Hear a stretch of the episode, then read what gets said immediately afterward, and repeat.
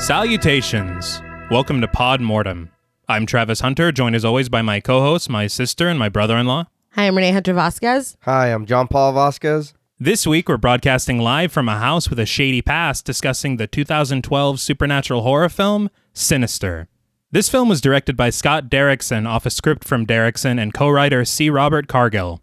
Inspired by a nightmare that followed a viewing of Gore Verbinski's remake of The Ring, Cargill teamed with Derrickson to flesh out the film's story and the supernatural antagonist, Bagul. Filled with tension, disturbing imagery, and a strong performance from lead actor Ethan Hawke, the film would go on to become a financial success, with Derrickson and Cargill pinning a sequel in 2015. This film was suggested to us by friend of the show and Wendigo Getter patron, Sophie Hodson. Sophie has been incredibly supportive of the show, and we want to thank her both for her support and the suggestion. Sophie is also a very talented self taught makeup artist and runs an amazing page over on Instagram. Give her a follow at Sophie Serves Face. So, Sinister, what were your first impressions on the film? I'm trying to remember. All right. First time. I know I had seen it once before with John Paul. We didn't go to the movies, Nah, Uh, I don't remember. so we had to have rented it or watched it at home on on Netflix or something. But I remember really liking it and then never watching it again. I had never watched it again until we watched it for this. so, is it like brand new again? Pretty much, yeah. Yeah, I I was thinking too, and I just couldn't remember when it was. And we did. We watched it, and I same thing. I remember liking it a lot, but Let's put this away yeah, now. I don't, I don't but that know. yeah, but that, was, it. You know, if you guys were scared, you can just admit it. We may have burned the DVD. No, just kidding. I, I remember seeing it in theaters with our parents. I bet that was cool. It was because there are specific parts where having an audience reaction Right. is just unbelievable. And I remember feeling the energy of the theater. I think, you know, we just talked about paranormal activity last week. Mm-hmm. I think that that film and a lot of films, honestly, are made better by a theater experience. That's fair. yeah. yeah. And sometimes when you watch a movie at home, it takes it away as far as, I guess, your reaction to it. This film, for me, surprisingly, holds up at home. Like, there, you don't need the big screen. Yeah. No, I agree. It- not that I ever, I didn't see it at the movies, but I, I didn't miss not seeing it at the movies and then missing or watching it again this time. I think I enjoyed it a little bit more even than I did the first time. I actually agree with that. Really? Hmm. Well, I was one of us is real quiet. Yeah. Just making No, faces. I I won't say that that I hate the movie because I don't. okay. I didn't. I did enjoy it, but I, I don't know. It just what it didn't grab me. Like there was just something was missing for me there, Hmm. and there wasn't like I and I enjoyed what was happening in the movie, Uh huh. but I don't know what it was. It just didn't. I, I don't know how to explain it. That's just, Well, let's see if we can unpack it. Yeah. yeah. I had thought going back to it, I'd be like, well, I know this movie already, so the big things are not going to hit me as hard. But they did. Yeah. And I think it's just all a matter of not only Derrickson's direction, but Ethan Hawke's performance. No, Ethan Hawke is great. He's really, really great in this. He carries the whole Yeah. movie. He does. I was like, why are you laughing? um, for me, and I think I actually mentioned this last week uh, with paranormal activity as well, but tension Mm-hmm. and being able to like play with it in an effective way Mm-hmm. is a big deal for me. And I feel like this film really, really does that. And you get this really great payoff moment that Yes, we'll we'll get talk about to. but yeah, I'm like, see, that's what I like that. right. I think that's what kind of gives me a little column A, column B situation Uh-huh. Mm-hmm. with this movie because they do one thing very well. Yeah. But then they also kind of rely on some horror cliches a little on, bit. on some cheap stuff. Yeah. and I'm like, no, guys, no, stop, Yeah. go Yeah. back. You're better I than this. think Yeah. Yeah. that- That, that's kind of what's going on. I, know? uh, I totally agree. I'm like, go back to the Super 8s. Yeah. yeah. Because I know I said Ethan Hawke's the lead, but those Super 8s are really the. Oh, no, that's cool. That's Yeah. the star of the Yeah. show. It's where I'm able to call this film inventive. Because mm-hmm. I've never seen shit like that in my Oh, life. that was real cool. No. and I hope to never see it again. Yes. Now, before we snuff this film's family, we would like to issue a warning for spoilers. Podmortem is a very in depth podcast, and in thoroughly discussing horror films, we have no choice but to spoil a thing or two. If you don't wish to be spoiled, please go watch the film, then come back and enjoy the show. If you've already seen the film or don't care about spoilers, let's start the projector. So the film opens with some tense, foreboding music as we see Super 8 film of a family standing next to a tree. Each member of the family has their hands tied behind their back, as well as a bag over their head and a noose around their neck. The noose is slung over a very tall branch above their heads and tied to a branch to the right of them. Am I painting a picture here? Yes. But we watch as a gardening tool hovers, sawing away at the branch until it splits and cracks away from the tree. This causes the family members to ascend, their feet kicking for purchase as the life is choked out of them. As they die, we see the tool fall to the ground, and we then get the title card, Sinister, scratched into the last frame of the film as the projector shuts off. Hell of an opening. Mm-hmm. There's something so eerie about watching them and then you can't hear them. Oh. No. And it looks like they're moving almost like fluidly, like they're in water. I don't know. It's like, it was very creepy. It was, but I'm not gonna lie. That kind I was like, oh, what? Really? yeah. Well, because because no, because like you said, they're moving underwater. Like I was like, oh man, I was like that kind of looks a little. I don't want to say like CGI, but it just looked kind of funny to me. I was like, wow. Well, All I thought was this is slow motion. no, you- Right. yeah, I don't know. It looked weird. I was He's like, like, I don't know if I don't like it. It just kind of it took me out of the because I I was the whole thing. I was like, oh shit, I was like, Uh-huh. that thing's sawing away at the tree. But yeah, I was like, mm. I was like, what happened here? I was like, are they? And that's it, that's what I thought. I was like, are they underwater now or? Well, I all I thought was this is a hell of an opening. yes. and I'm in. That's Yeah. all. Because Oh yeah, I, I mean that's fine. Let me tell you how I know that it wasn't CGI because I do have receipts. So they're all stunt people, Right. obviously. They didn't hang actors from. well, no, I know But- that, but They were stunt actors, but when they did a trial run of this Mm-hmm. scene, uh, something that the coordinator had set up, they were actually being choked and hanged. that's not good. No, like it wasn't set up the way it was supposed Right. to. And then they they didn't die, they're- but well, Well, good thank news. God. but the coordinator did get fired. Oh, Well, well, you should have. They were like, "Hey, so uh, where's the harness on these guys?" He's like, "Harness." Harness. The what? Oh, shit. Yeah. What's a harness? The thing that I had alluded to at the beginning of the co-writer Cargill having that nightmare from The Ring. Mm-hmm. This was his nightmare. Oh, oh shit. And so it's the first thing we see, and it's also the first thing that gave him the idea for Sinister. That's really cool. I forgot to mention it at the top because this is very interesting to me, but this is Cargill's first film he's ever written mm-hmm. because he was a film critic. Oh wow. Is that like when like a cop goes to prison and they're- are the other filmmakers like not so Oh, easy, yeah, is it? yeah. But in the next scene, we see a moving truck outside of a house with a ton of boxes outside.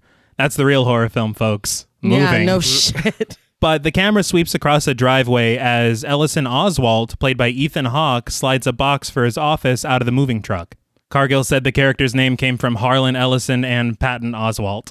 I love Patton Oswalt. Also, I gotta shout it out. I dig the cardigan.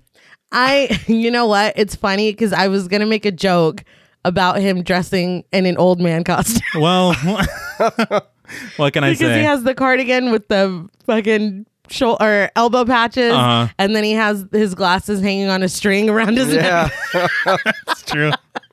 I minus the glasses and the elbow patches. just a lot. It's how I dress every day. But as Ellison heads inside, his wife Tracy, played by Juliet Rylance, teases him about carrying just one box inside. Once inside, he passes their son Trevor, played by Michael Hall Daddario, who is listening to music on full blast. Ellison's like, "You're gonna go deaf." Dad energy. Seriously. But he finally makes it to his honestly pretty spiffy looking office, which is full of boxes already. And he just sits down at his desk. I was like, if he's carrying one box at a time, this took him all Yeah. fucking day.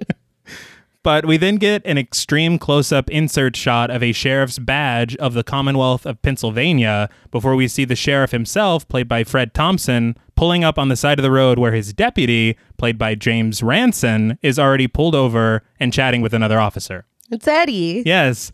I I'm sorry, dude. I think that he's fast becoming one of my favorite actors. He's so good. Everything he's in, I'm like, this dude's all right. yeah. Yeah, I totally forgot he was even in this I movie. did too. I was like, it's Eddie. It's adult Eddie. And then uh, Roseanne Eddie. Yeah. and Roseanne's boss from the plastics factory. Yeah. Anybody remember that? Oh, that's right. You guys remember Mr. Wel- Faber? Yeah. Wellman Plastics? Ever been to Lanford? But the funny thing to me is that dude doesn't have a name at all. He's the sheriff and he's deputy. yeah. These are their names for the whole film. So the deputy is holding a book and a pin, and sheriff chews his ass for wanting an autograph. As the two men bail, the sheriff approaches the camera and calls out to Tracy as it's revealed that he's standing in front of the Oswald home. He then asks to speak to Ellison, and it doesn't look like it's going to be a fun No. conversation. But back inside the house, the Oswald's daughter, Ashley, played by Claire Foley, is just painting on the walls. she's a little badass artist Yeah. though. I No, was she's like, not okay. bad. I was like, these unicorns are uh, pretty sweet.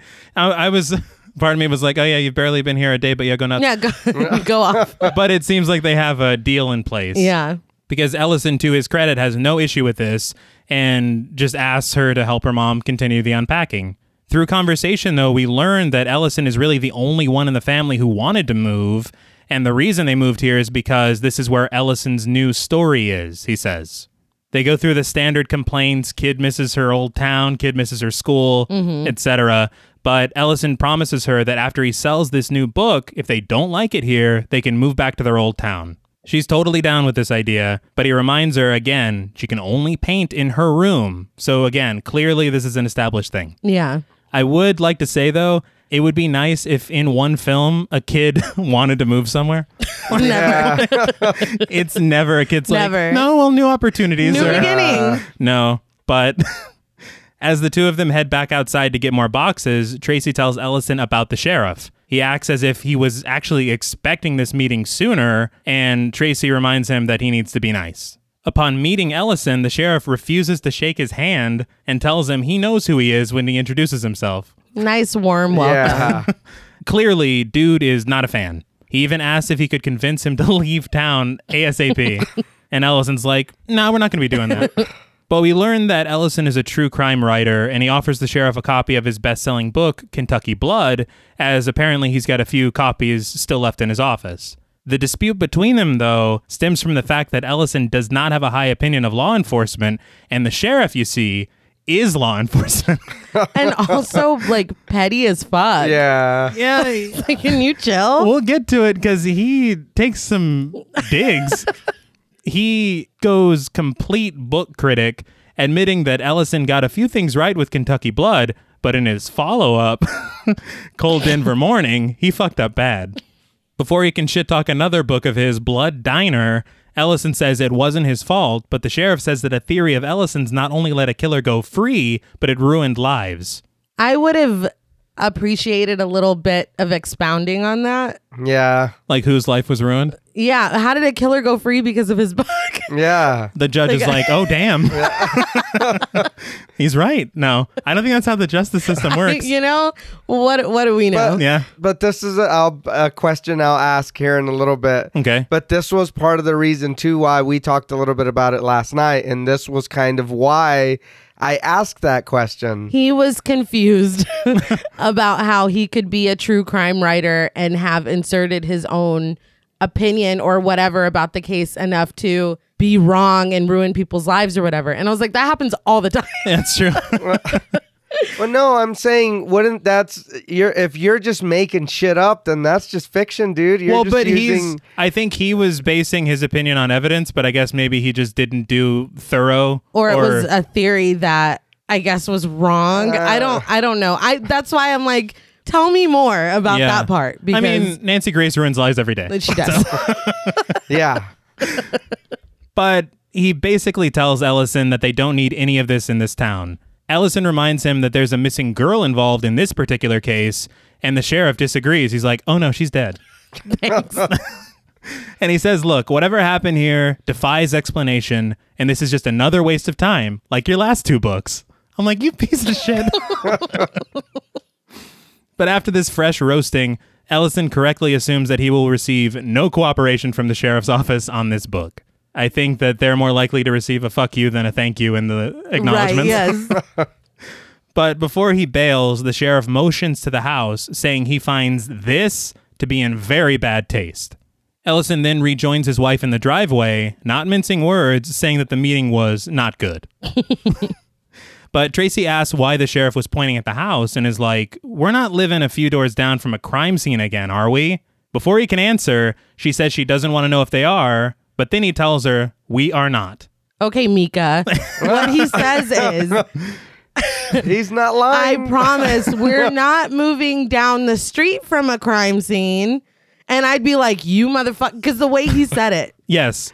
It's literally I think writers just don't expect married people to know each other. or Yeah. to be honest to each other.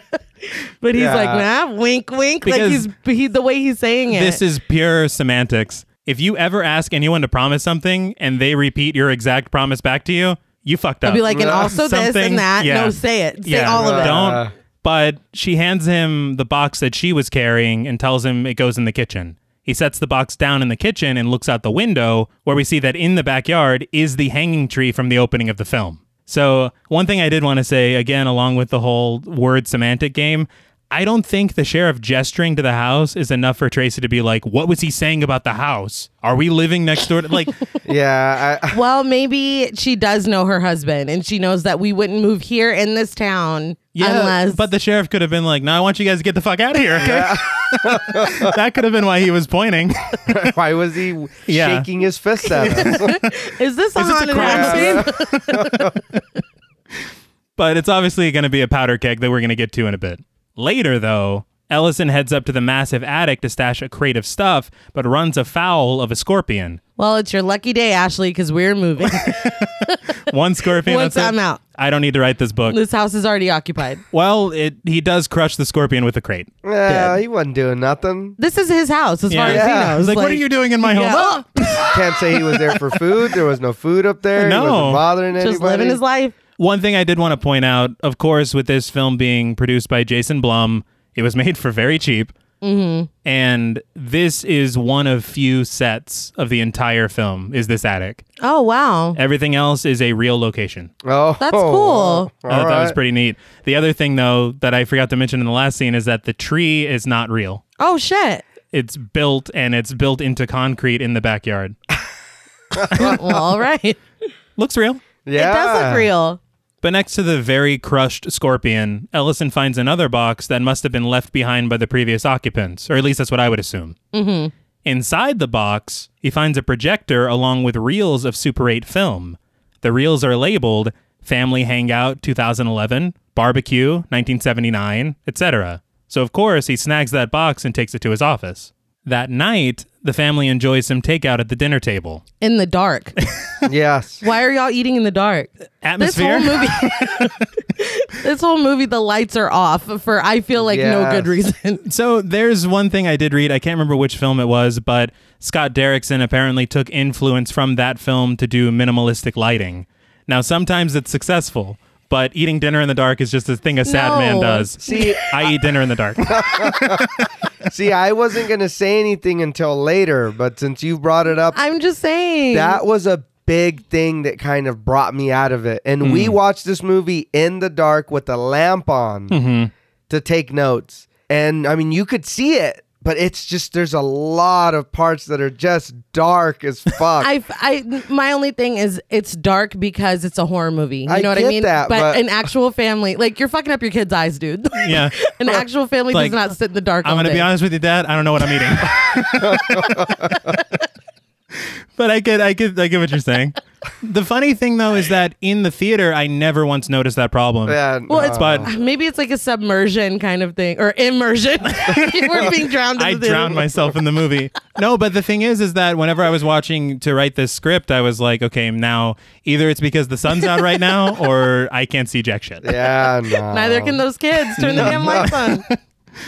But at the dinner table, Trevor wants all the tea about the newest book, but Tracy puts a stop to that with the quickness. We get this odd moment when she says Ellison writes about terrible things, and Ellison gets pretty offended. Yeah. Could you? I don't know. Could you be in a relationship where your significant other didn't really respect what you did. like hates what you yeah. like that's really fucking because there's like difficult. this simmering animosity and my thing is this like little back and forth or whatever hasn't he been doing this for the kids whole lives Yes. so i feel like this conversation wouldn't be Yeah. a thing I think it's for us. daddy writes sca- we know mom He's yeah. been fucking doing this it's since like, before we were he's born Uh, our father. It's just what odd. part of I don't- it might be just stupid or whatever, but I I didn't even like the kids didn't even resemble the What? parents or like they I, it was just weird. I was like, where'd you find these random kids at? fine? you know what I mean? I think I feel like the son could be maybe that's what I Ethan said. Hawke's I son. said I, I can see the sign, but, But the I don't little get the redheaded daughter. girl, yeah, no. Yeah. and the She- mother is not related to anyone. Yeah, Oh. no, no. She, I was thinking that as I was watching it, and if you watch this movie under the lens that she's like a live-in nanny, nothing changes You're not wrong. to me. Yeah. Like I guess the the marital bickering or whatever would have to change, but uh, she feels very weird in this to me. Right. One thing that I do want to say, because I definitely agree with that, I feel like there might be an issue with chemistry Maybe that's what it is. because I don't really feel like her and Ethan Hawke are married. I was gonna Yeah. say maybe it's because the focus You is might be so right. You know? so much on Ethan Hawke, but uh, yeah, I don't I don't see it either. No, and it has nothing to do with her awesome accent no, we and, love and everybody else being American. we love a Brit. yeah. That it's just it's just a it feels matter odd. of yeah. But when there is some arguments early or later that I'm like, no, there's some good chemistry here. But right now, maybe they just can't play a loving family. yeah, They're It's too gonna- dark. it's- yeah. but as I said, Trevor's trying to get all the tea, and when they refuse to fill his cup. He says that he's just going to find out about it at school anyway, and that everyone is going to hate him and tease him about his dad's work, basically Damn. I guess this is how it's been his whole Yeah. life. But Tracy reminds Ellison that he needs to keep his office locked because it's one thing to talk about this stuff, but it's another thing for Trevor, a 12 year old boy, to see any of it. Again, shouldn't these be established rules already? Well, Yeah. also, shouldn't shouldn't Ellison not be like, my son's 12? Like, you don't have to fucking tell me how old my own kid is, right? but the rules are clearly stated. The kids stay out of the office, and Ellison keeps the office locked. But later that night, Ellison climbs into bed and cuddles with Tracy, telling her he's going to set up his office for a little while longer before coming to bed proper. She asks how long they're going to be living here, and he tells her it could be a long time. I appreciated he was honest yeah. but she says that she wishes he'd take another stab at fiction and that she just wants his writing to make him happy. Apparently, when he dives into true crime cases, he's just kind of. Which I I would think would be understandable. Mm-hmm. But this is a protest that you make before we've moved Everything ourselves you own. and the children. And he didn't come here to write The Shining. Like he came here No. to write a fucking true crime He's book not like, I told him I'd be the caretaker. that, that took place here.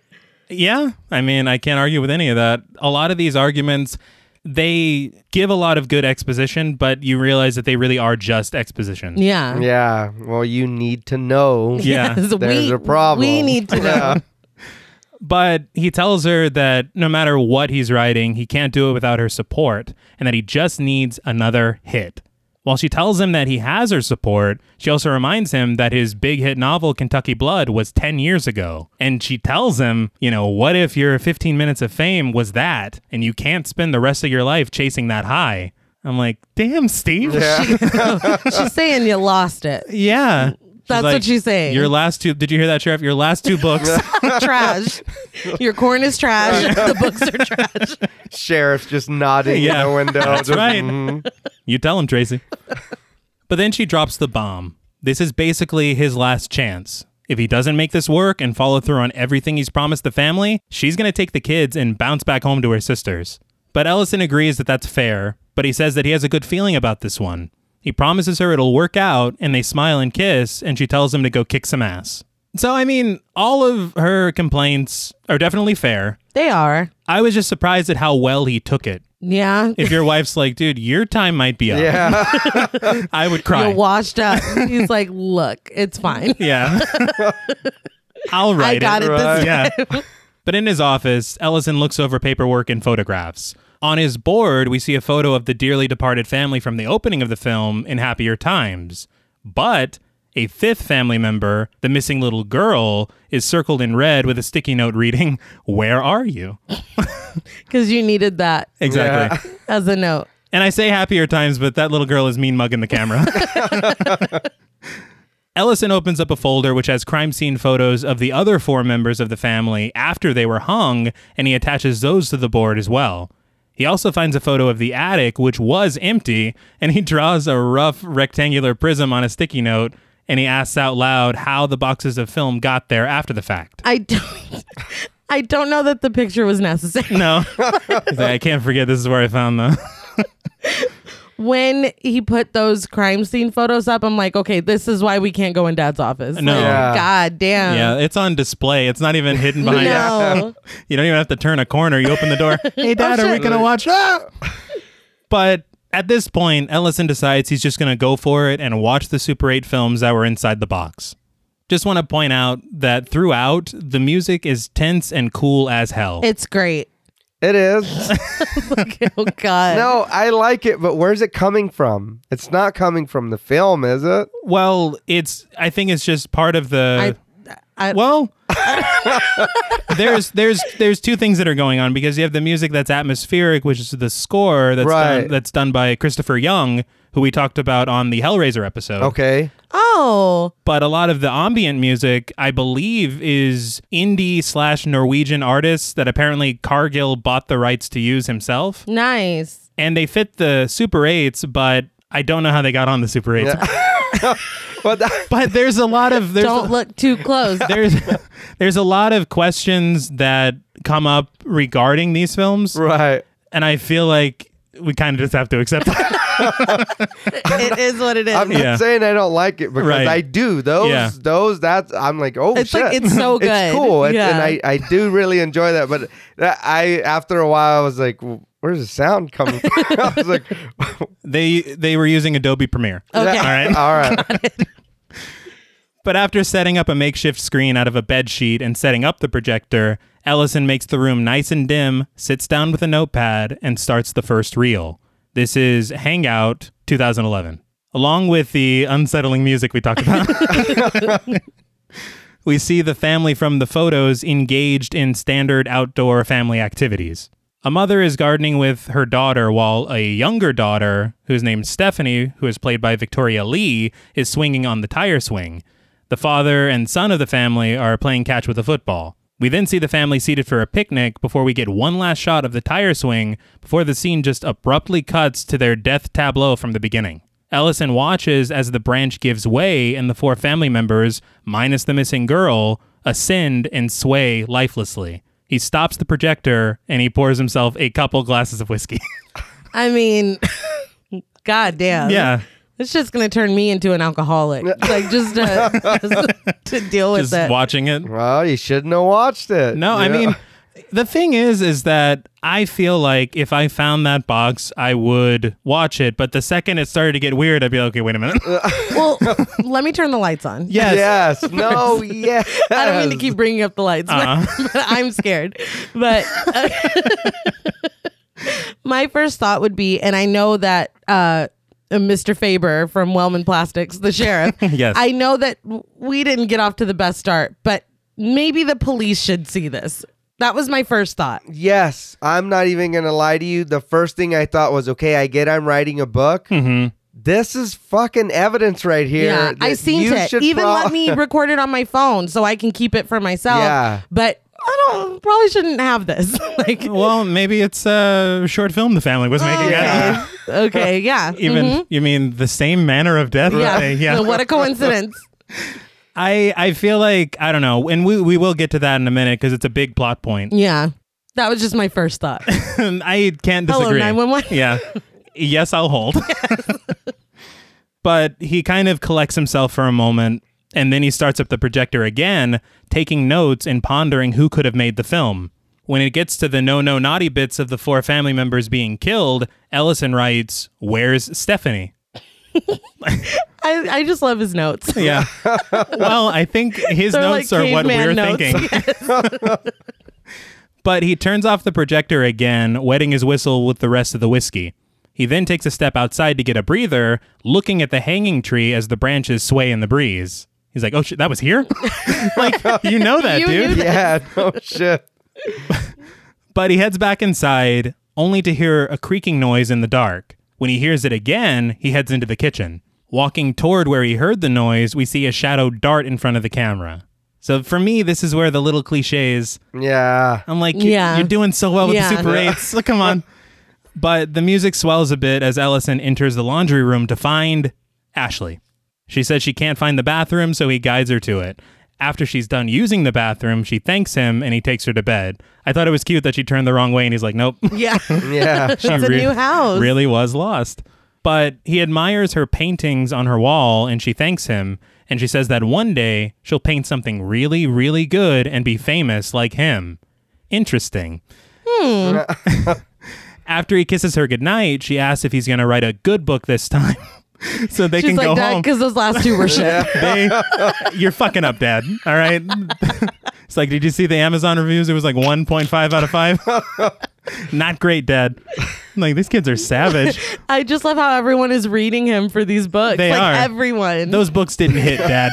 they probably left fucked up reviews too. they did. They're like, Daddy, stop writing. but he, signed anonymous. yeah. Sounds like Ashley, but I can't prove it. It says anonymous. but he promises to write the greatest book anyone has ever read. but Ellison heads back to the office to queue up a double feature. We get a lot of intricate shots of him rigging up the projector, which honestly, I'm here for. Yeah. Yeah. I think it's really cool. But he sits down once again as the film starts. This film is Barbecue 1979. I just appreciate the pettiness of the titles of these little films. like hanging out. Like Yeah. stop. That's a pun. That is Who- a pun. Whoever- What, is it us? Did I- we? Yeah. Oh shit, did we? I don't recall. I I also wanted to point out I'm not a big fan of the name of the film, Sinister. I never thought about it, but Yeah. yeah. I just I, I mean, mean, any horror film could really be called. Sinister. yeah, really. It doesn't. Do bad things happen? Yeah. That's sinister, man. I don't know. I guess you can't call it home movies because of Adult Swim. Or Super Eight. Yeah. Oh, I loved home movies. Home movies was so it's good. great. But well, we can save that for talk mortem. Coach McGurk, man.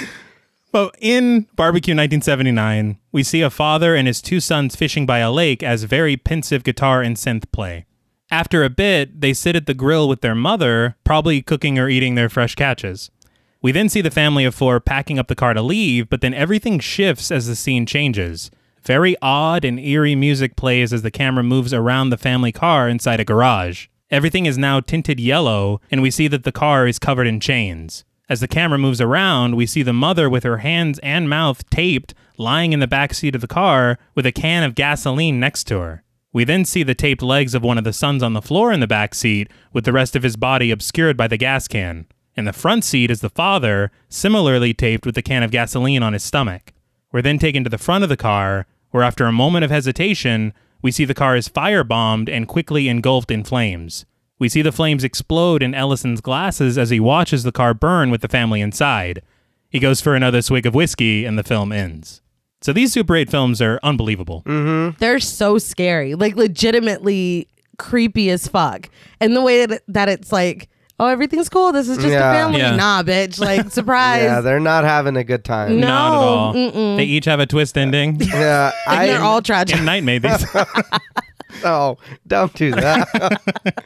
I I liked, and I know it's overkill with the chains, Uh-huh. but I like that because it's like you're not getting out. Oh no, No. Yeah, it's done. there- yeah, there's It's no. like, so you mean to tell me if I get out of this duct tape, I'm yeah, still fucked? Yeah, But the thing is, is that's very cool to me is that according to various sources, these were actually filmed on Super 8. yeah, super cool. And I think the thing about that is it allows you to really get immersed in them because Mm-hmm. they're not perfect. yeah. No, yeah. they're not polished. And also, the other thing about that is they allow you to kind of feel like they're actually from the time that the films say they are. Yeah. Yeah.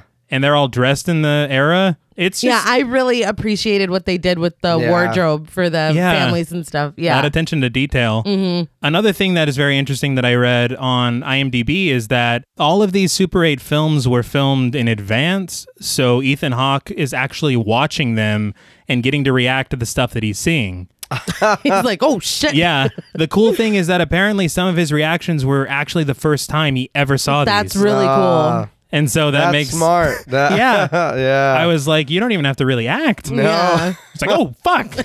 that was Ethan. That wasn't even Ellison. That was Ethan. But Ellison does shut off the projector and he sits in the dark for a second before finally picking up his cell phone. He tries to get connected with the King County police as nay. Well, yeah. You know. And I'm like, yes, finally, because I feel like that's what I'm yelling at the TV to do. And then he does it. And it's like, Yeah. okay, yeah. yes. And I love when horror movies do Mm-hmm. that because whenever you're like yelling at them to do something and they don't do it, you're like fucking You're like, idiot. here we yeah. yeah. Just another cliche.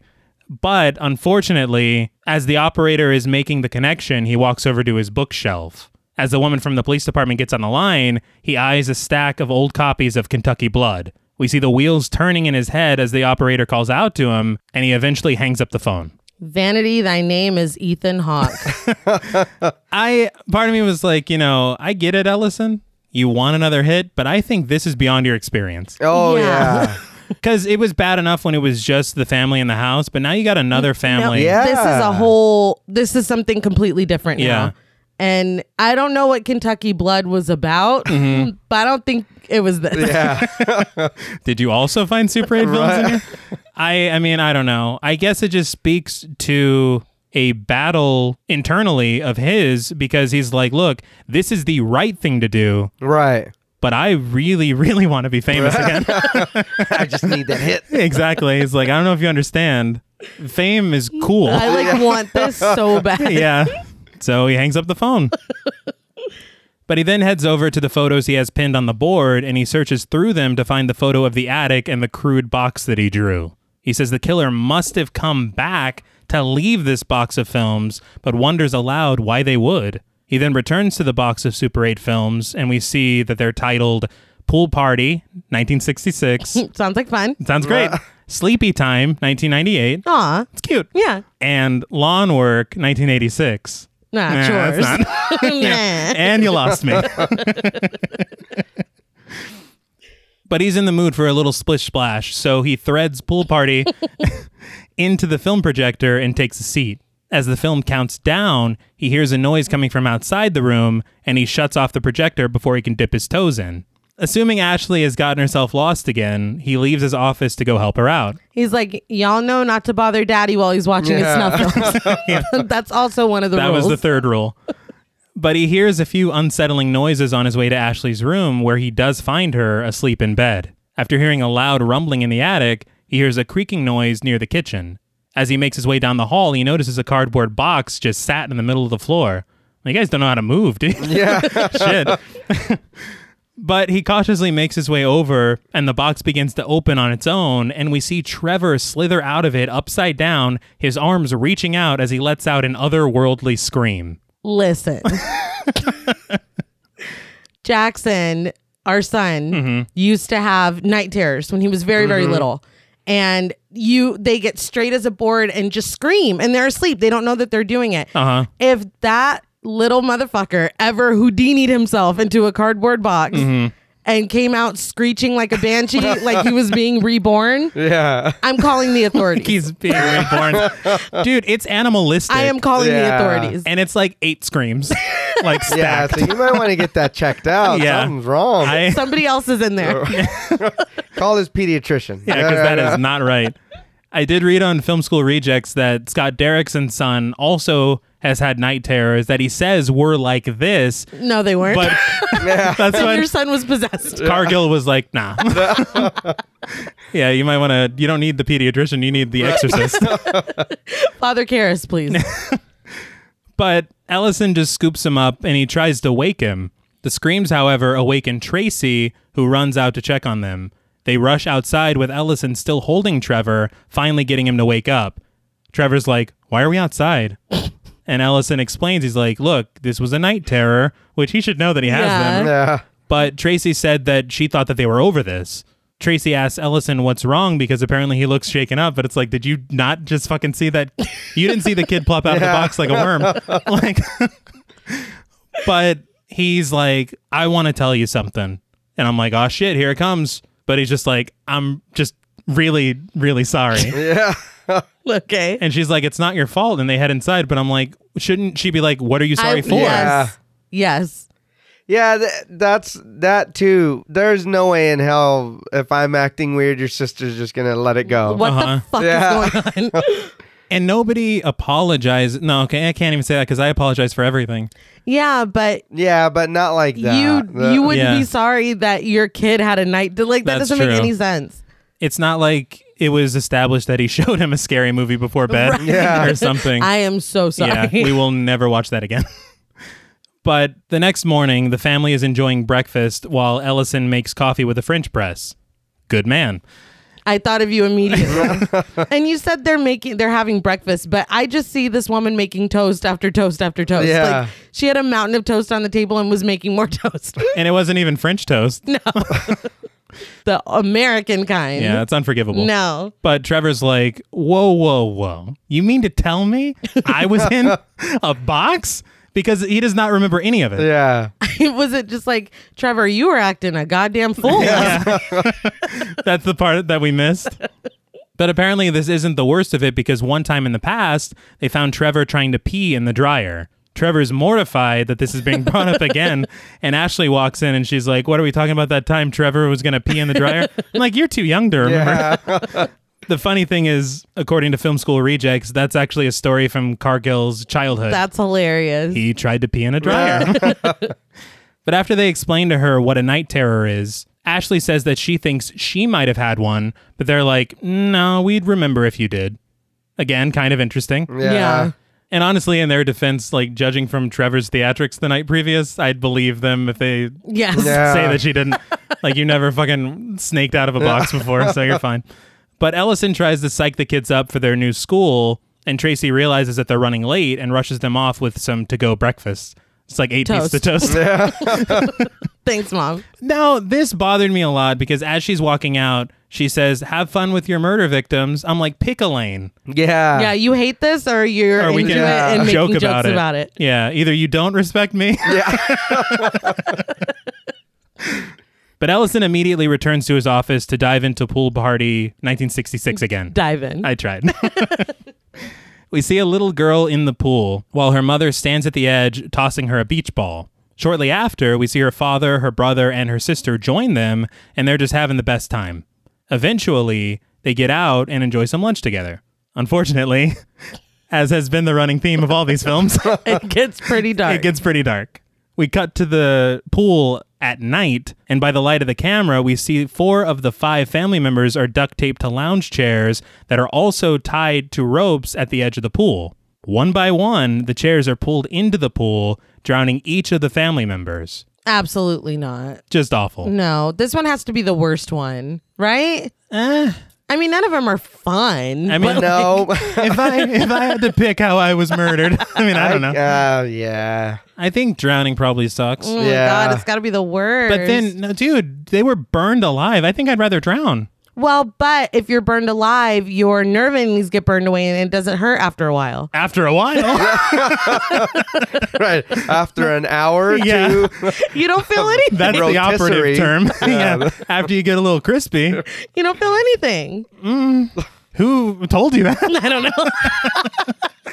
Freddy Krueger. yeah. Oh. He's like, it's not too bad after a while. But this is where this film sets itself apart. This time, a large figure with long hair stands underwater. The camera turns to him and he turns to face the camera. Things get a little too spicy for the pepper, so Ellison just shuts off the projector. Well, I mean, in his defense, Ghostface's creepy cousin can take his bullshit somewhere else. Because Ghostface. well, yeah. I got more jigsaw vibes from him than anything. I got more Jim and Mick from Slipknot. Oh, all right. okay. The funny thing is that Cargill's original idea was more of a Willy Wonka figure, No, but they decided that's not good. no, thank you. I, maybe they were thinking Johnny Depp's Willy Wonka. Oh, No. That was no. scary as hell. That was a lot. But they found this design on Flickr, and this, I'm going to be honest, it bothers me a little bit. Instead of basing it off the design, they bought the design from the photographer and just used it exactly as and made a is. shit ton of money off of it. That's where my problem comes Mm-hmm. in because Derrickson himself said in an interview with IO9 that they paid the artist a couple hundred dollars for it. Oh wow! Yeah. this film grossed 87 million. Damn! I'd be pissed. um, Give that man some Yeah. some money. Cut Come another on. check. Yeah, That's crazy. I a little hope kickback. Yeah. I'd be I hope they pissed. did because they made a sequel. Yeah. but the other thing is that the artist did get a credit in the credits. Better damn well get Which a is credit. good, but I would I like a credit in the form of Yeah. money, please. I can't you like I can't pay my landlord by saying there's my name right there, Betty Symington. but after he shuts off the projector, he looks around like, "Was that? I, I'm sorry, what?" But he switches it back on and kind of freezes the frame to where we're just getting a head on look at this thing. And Ellison, for some reason, he gets up and he touches the projector screen yeah. where the face is. I'm going to tell you guys a true story about myself that I don't know that, Oh god. that I've told anyone, but I promise this is not a joke. But in school, in like biology class or whatever, if there was a picture of a spider or something in the book, I would go out of my way to not even touch that page. like, so I would literally move around it or like use another piece of paper to turn it so you're like, what the fuck are you yes, doing? because I don't know what I don't know when things could get weird, and that spider actually just hops off No. the page. So Activated by your touch. exactly, Fuck that. it could be a curse about the book I never knew about. They reused these books. I don't know who used it last, but long story short, he should not be touching the face. no, yeah. I too. I was like, why are you No. touching him? I There's don't even no want to reason. look at it, let alone touch it. He's like, it feels like the sheet that no I shit. no shit. No shit. But unfortunately for Ellison, the projector has had enough of being paused, and we see the film catch fire and burn up. Now you got a lawsuit on your hands. It's like, yes, Kodak. Uh, so I remember learning from Inglorious Bastards that 35 millimeter film is actually very flammable. yes. But according to the UK Science and Media Museum, 8 millimeter film was intentionally manufactured to be non flammable. So, for as much research as he's done in his life, Ellison, this should be a massive red flag. Yeah. Yeah. It's like, But why is that, film didn't burning just up? happen? Yeah. No, that's because I touched the That's face. the devil. I let the spider out. But Allison heads right to his laptop and gets onto Google to find out how to edit this film back together. Thankfully, he uses Google, not Bing or search Yeah. or whatever. But that would just kill it. It's Yeah. like, oh, Yeah. this isn't real. Yeah, this is. I'm yeah. definitely watching a film right now. Also, something I just realized: this film was co-written by a film critic, and most of this film is a guy sitting around watching films. That's true. Write what you know. Yeah. Write what you know. That's pretty smart. But after getting the film back together, he plays it again while also recording it on a camcorder. He then uploads the footage to his laptop in an attempt to isolate a still of that figure's face. Before he can, he gets interrupted by Tracy and Trevor coming home arguing. I was like, didn't he just leave? Yeah. You watched Yeah. you watched like a 2-minute film. That's another that's another thing is the timing Yeah. in this film is pretty confusing. yeah, I mean, I, I'm like, And I don't the know. lights are always off. So you're like, is it nighttime? Yeah, Is- or I the lights don't- just off? Is it and where's and where's Ashley? where is Yeah. Ashley? Because she has groceries. She said she was going to go shopping. Right. So it's like, did you get to do one errand and then Trevor fucked up? Because he apparently got into a fight at In school. First period. I guess. Right. They're like, are you the kid that moved into that house? Well, fuck you. yeah, I don't know. But in the argument, Tracy says that Trevor's problem is that he doesn't think. And Trevor's like, well, if you had done any thinking, we wouldn't be here. When she says that he doesn't know what he's talking about, Trevor's like, well, I know more than you do. And Allison's like, wait. hey." Whoa. I know dad's last two books were oh. Yeah. trash. we all well, we all know that. But he's like, hold on, uh, you know, he's Yeah. don't say anything else, Trevor. but he tries to get the skinny. As it turns out, Trevor drew a picture with a permanent marker on the whiteboard in his classroom of the hanging tree with four people hanging from it. And he- Trevor. yeah. I- Well, I lied. I said he got into a fight. He did not get into a fight. Yeah, I was like, I don't remember that. No, but- he, he just did some art. But after it's revealed that this is what happened, he's promptly sent to his room because Ellison's like, "You can't say anything Yeah, Shut right. the else." fuck up. But the discussion continues with the parents in the kitchen. Ellison's like, "Now, what exactly did he hear?" What do you know? Exactly. That's the most important thing to me right now. But really, Trevor just heard that four family members were hung in a tree. That's it. Why would they stop short of I don't know. at Yeah. your house? Kids wouldn't stop No. short. Oh. You'd be like, "You're living in a ghost Tree house." but Ellison is like, he's like, and that's all he heard, right? Yeah. That's it. And then he apologizes, which Tracy does not accept and storms off. The scene ends with a shot of Ellison on the left and the hanging tree outside on the right. I thought that was Yeah. pretty cool framing. But that night in his office, Ellison is too busy working to say goodnight to the kids. I think you're ever too busy to. No, No. you're not. And I think we talked about this cliche in Saw. Yeah. When we thought they were going to do it, but they didn't do No, it. well, they're doing it here. They're doing it. so again, I'm like, you know, these cliches, this is where you're faltering. Mm. yeah. Show us another Super 8. Get back to the Super 8. yes. But Tracy comes in very sweetly, asking if he's getting any work done, and then she leaves, reminding him to keep the door closed because it was just wide open. Yeah. Yeah. Well, she came in sweetly and then she's like, no, close the fucking door. Yeah. Well, she didn't say it like that, Yeah, but you she's promised like, to fucking lock it, you piece of shit. she got mad, you horrible hack writer. but washed up. but Ellison just drinks more whiskey. right. Yeah, as you do. But then he decides he's going to cue up the projector once again and he starts another film. This film is Sleepy Time 1998. We get a POV shot lit only by the light of the camera as we're inside a house, heading through the kitchen and then upstairs. Once we get to the top of the stairs, we pass an odd looking symbol on the wall and enter the master bedroom where two parents are taped to the bed. A dog sits between them, barking like a motherfucker Well. at, at whoever is holding the camera. The killer then approaches the father, puts a knife to his throat, and slashes it. We see this action happen in the reflection of Ellison's glasses, which is a very interesting choice. Yeah.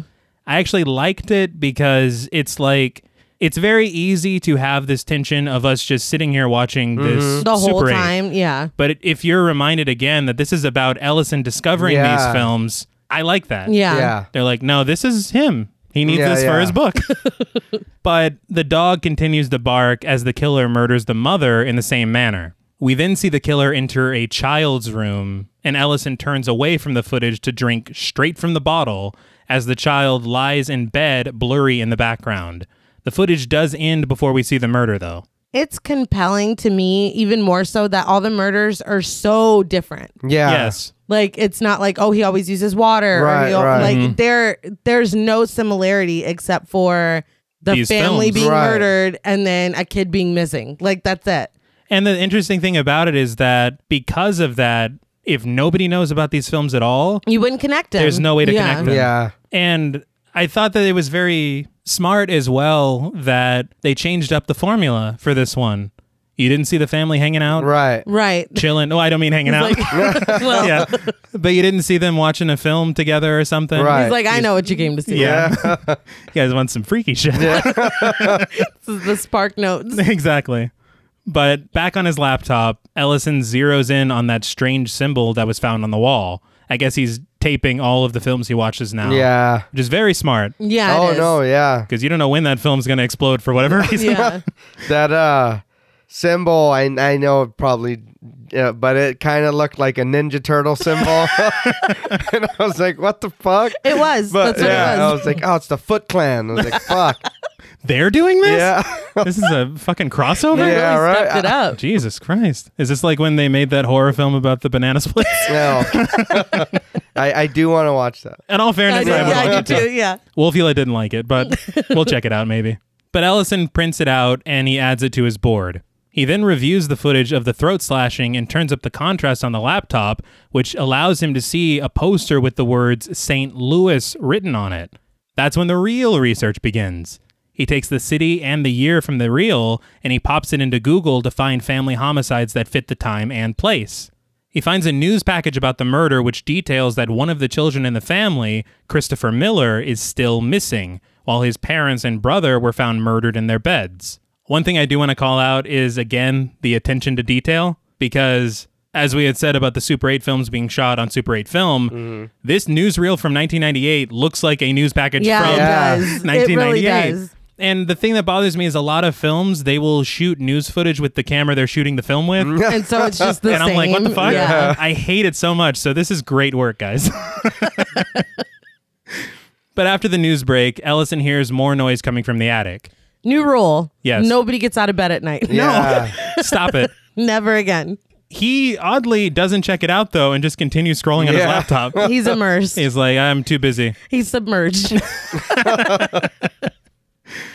But unfortunately for him, he can't stay submerged longer because the lights go out.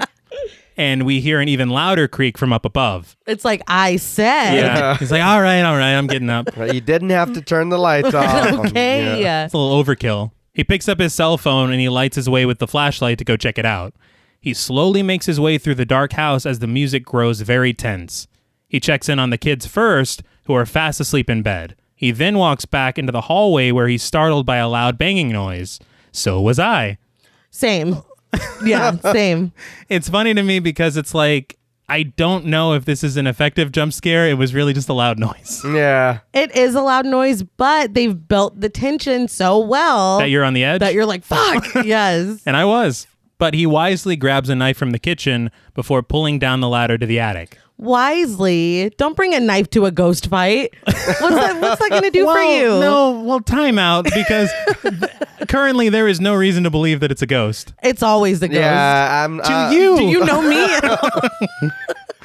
It it literally could be another scorpion. I don't know. No. if I'm if I'm watching this shit Uh-huh. and I'm hearing stuff, I'm not going up there.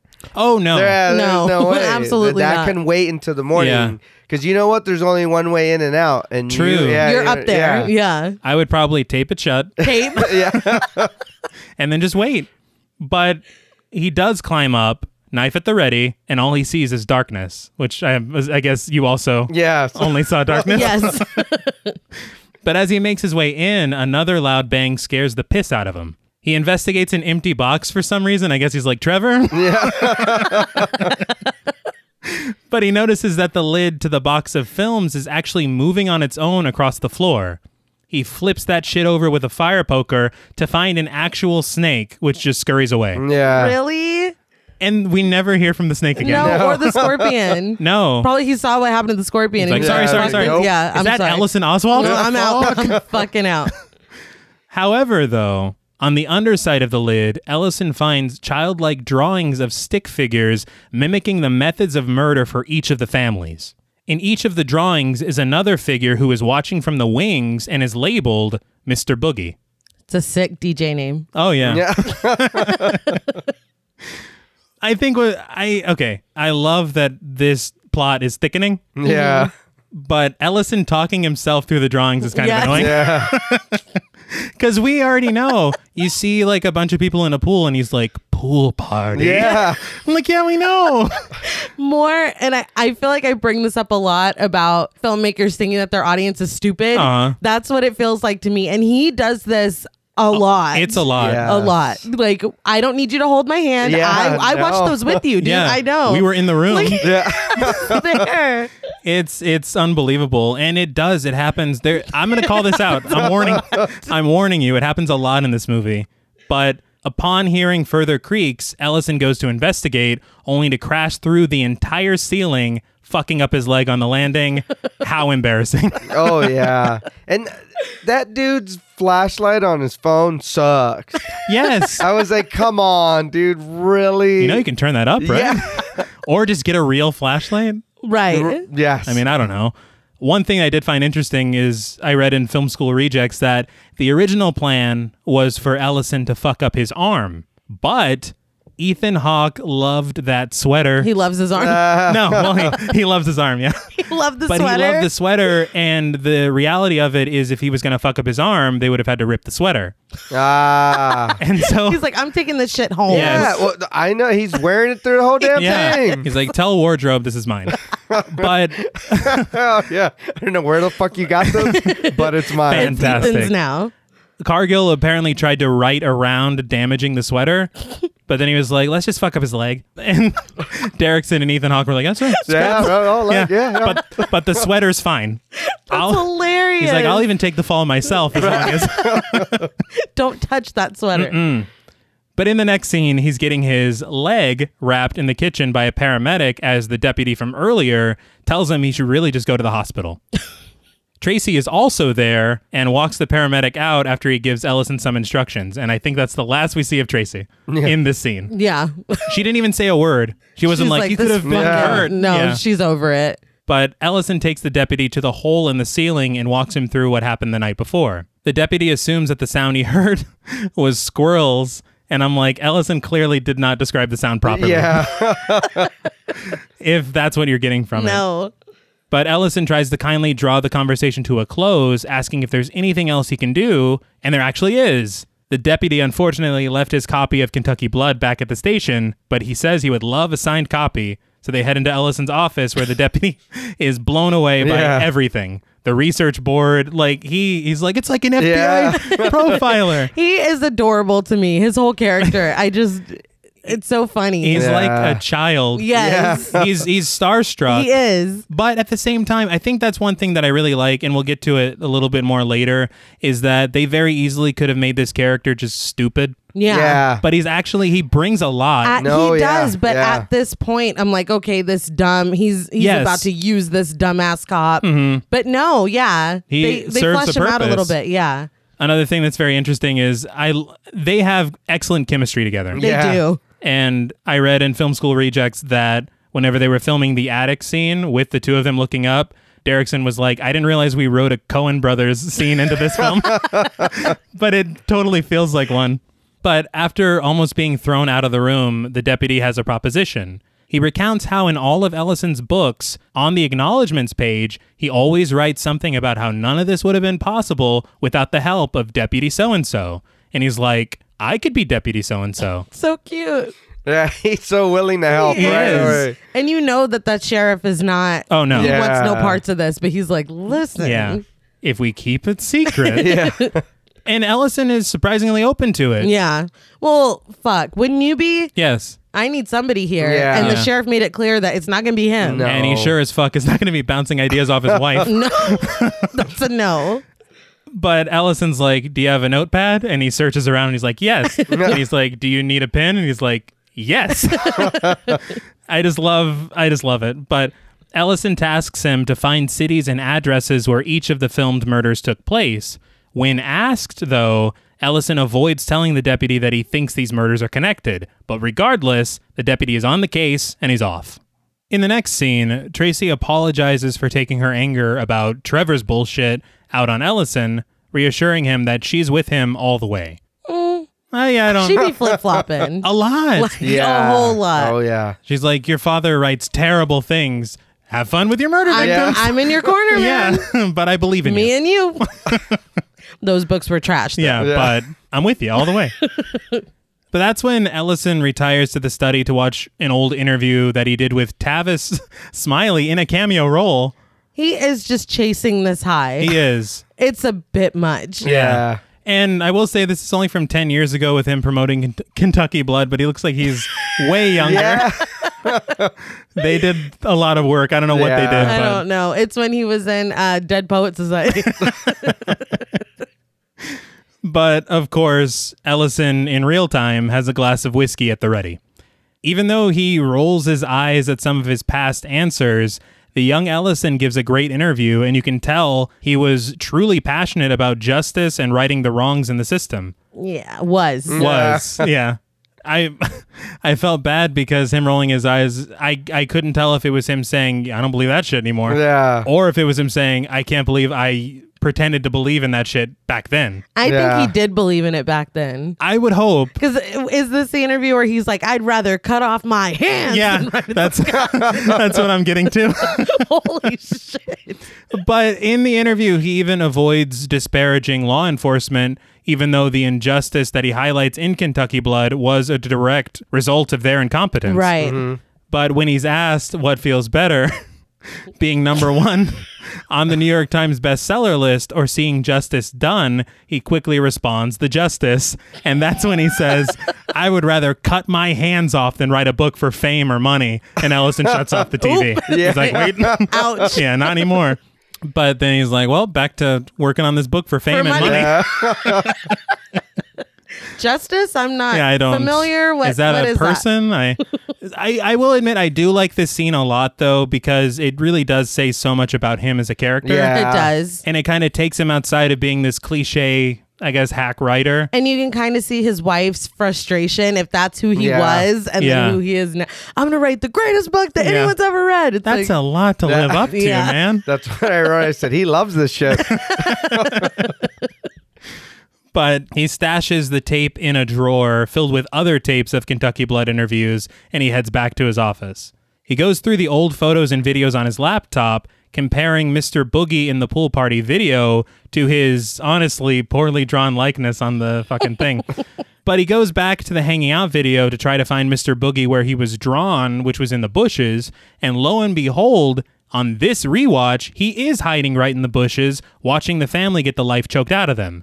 Now, I've seen a lot of theories online that explain why this is happening because he was not in those bushes before. no. Okay, Oh, I was Yeah. gonna yeah, say. no, he wasn't. Yeah. I I was gonna say he wasn't in those bushes, was he? Re- Like I was Hmm. Yeah. questioning myself. I was like, do I have to go back yeah, I and was rewatch? like, hold on. But yeah, he was not in those bushes. And so people are saying that what they think is that Mr. Boogie, sorry, it's his, we'll get to his real name later, but it's very funny to keep saying Mr. Boogie.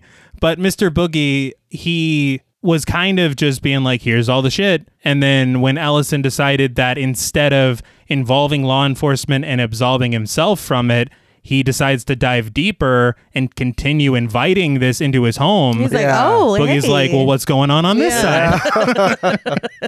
so I think that's a pretty interesting explanation. Yeah. But Ellison, of course, prints that photo of Boogie in the bushes for the board. Thanks to the drawing, though, he's able to find him in the barbecue video as well. He enlarges the frame, which somehow makes it clearer instead of grainier. Yeah, But go off. I mean, whatever. It's Uh, CSI logic. It's fine. And I was just commending the detail. but he adds that to his board as well. He stands back, surveying it all, and we zoom in on Mr. Boogie's face.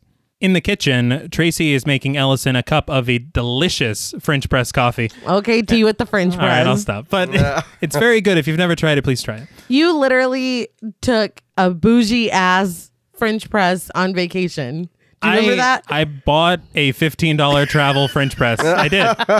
And I pre ground my coffee. Look, that's how worth it it is, So folks. every, and I'm not I'm Every- not being paid to say you this. and French presses are like Yeah. married in my mind. well, this dude's a writer. He wears a cardigan and he drinks French press coffee. I'm like, is, Is this this, me? you? But Ashley asks her mom if she can help her make the coffee. Tracy shows her how and says that Ellison is very particular about it. Interesting. Hmm. But they make the coffee with like a milder version of Shaun of the Dead editing. I it's so funny because while we were watching this at this point, and then I think a little bit something that happens before this, I was like, is Edgar Wright involved in this? like it felt like very it. much, very, You know very what much. it I'm so was? glad you said that. It was him setting up the projector. yes, Yeah. that's exactly what it I was like, that's Edgar Wright. yes. But Ashley heads off to his office door to bring Ellison the coffee. She knocks on it, he opens it up, thanks her for it, but promptly shuts the door when he Yeah. gets a phone call. And he just leaves her standing there and it the shot lingers for an extra moment so you can realize how sad it is. yeah. Cuz she just kind of stands there like, I guess Cool. that's it. Yeah, awesome. Thanks, Dad. But on the phone is Deputy So and so, and he brings good info. As it turns out, Barbecue 1979, the short film that we've seen, actually featured the Martinez family of Sacramento, California. Their nine year old son, however, was never found. He also provides the street address. But when Ellison gets info on the address of the Miller family in St. Louis, who are featured in the Sleepy Time 1998 video, I keep saying featured like they're Introducing the Martinez they family. were cast in. it was their big break. Yeah, it was. but after he gets the address for the Sleepy Time 1998 video, he's taken aback and he rushes off the phone with Deputy So and so. He realizes that before the Stevensons moved to this current address where the Oswalds are currently living, they lived in the house where the Millers were murdered in St. Louis. And I, oop, no shit. no thanks. Kind of a big deal. As he is preoccupied by this information, though, we see the zoomed in photo of Mr. Boogie on his computer screen. He turns his head to look at Ellison, Yeah. but then he quickly snaps back to normal as Ellison takes a look at the screen. He's like, you getting this shit? Yeah. I, Are you listening? it made me laugh because he's like happy that Ellison's piecing it together. He's like, that's right. Just turns back. Oh, oh, I'm inanimate. that's my. And it it does look creepy, but again, like I said, I don't know why I just kept thinking jigsaw. I was like the puppet? The Yeah. I don't. I, it's tough because I'm torn. Again, it's a very cool moment, but is it necessary? Right. It's not like Isn't isn't the information he got scary enough? Right. Oh yeah. You know, without him being like, mm that's right. Another thing about that is, to me, I would kind of like it a little more if we had to wonder whether or not there really was a supernatural element, or Yeah. if he's just kind of losing his mind. Right. But when No, we're we like, see "Oh, that okay." shit, yeah. it's like, no, this is really happening. But Ellison looks back at the footage, I guess, that he took on his phone when he was falling through the attic. I guess. He decides to go through it frame by frame. And in the last frame, he sees the small hands of children holding on to him. That's when he just snaps his laptop closed. Yeah. So we're through here, right? Yeah. we're done. It's over. We're going to move out, right? Yeah. So I here's the thing. As I said, I was like, I don't know how necessary Mr. Boogie turning to look at him was. Yeah. I really don't think this was necessary at all. Because I mean, I've been watching this film like a hawk. Like Ethan Hawke. Like an Ethan Hawke.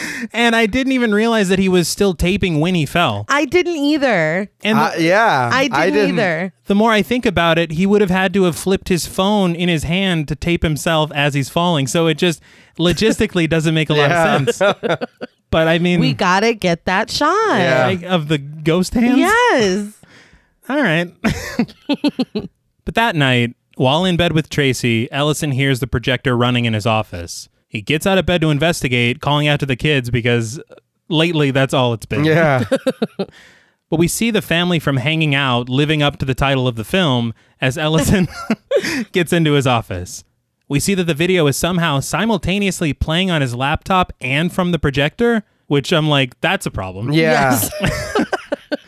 But he shuts off the projector and he decides to zoom in on Mr. Boogie's face in the bushes on his laptop. He then goes over to his evidence wall and he snags the photo, holding it up to the office window where he can clearly see that bush. Yeah.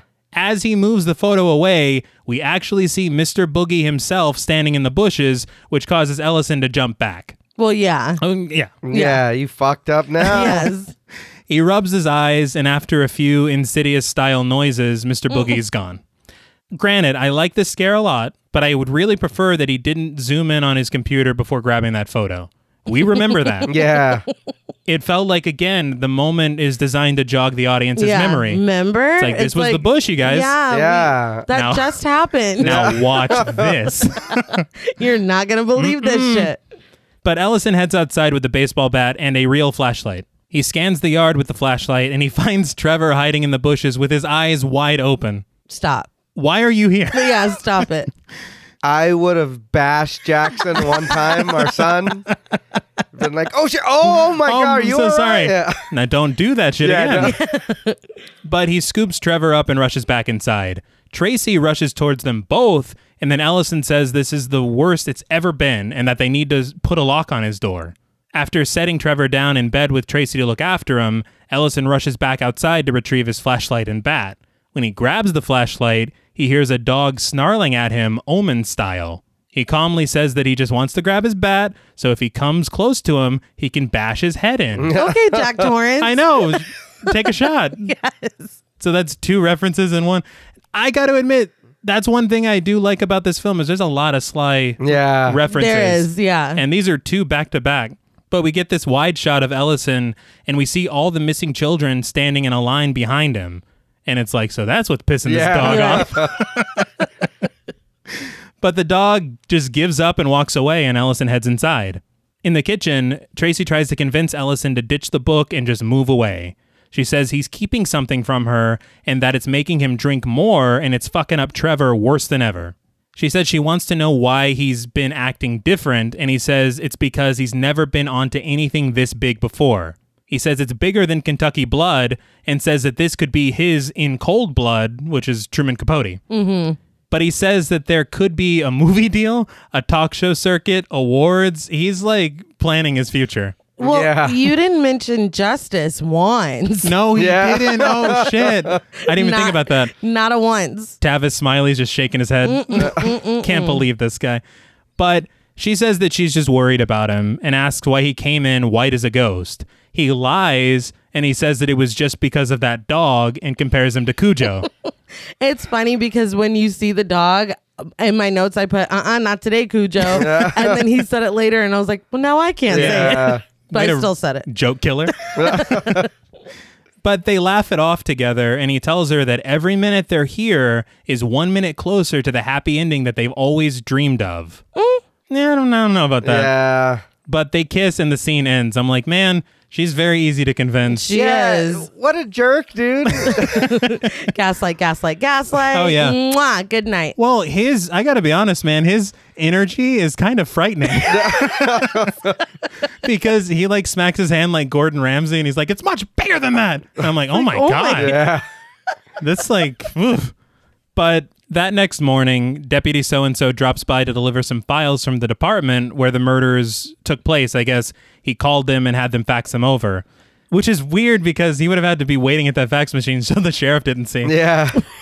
He's like, what the fuck is that? Oh, you know, you Why are can't. you standing over there? Oh, Uh, But he asks if he can come in and tries to get the point across that he's not some local idiot that's starstruck by a famous writer. He's got a degree in criminology and he admits, look, I know a series of connected murders when I see one. you really thought he was a dumbass. Yeah. He did. That he was not going to put that together. What makes me laugh is he's like, I'm not a local idiot. And he's like, oh, I never thought. It's like, yes, you yeah, did. yeah. you not only thought that, you counted on Exactly. it. Yeah. Come on, This was Allison. calculated. I at least like that. Yes. You know what I mean? He's not just a stupid guy. no, No. No. I appreciate that so much. But all the deputy asks is to be in the loop if he's going to run interference with the sheriff. He kind of needs to know, you know, Literally the least he can do. Exactly. He says this town is his home, and what happened here happened to all of the townspeople. Ellison understands and invites him into his office. Once inside, the deputy sees a photo of Mr. Boogie and is like, Who is that? but Ellison goes over everything he's found.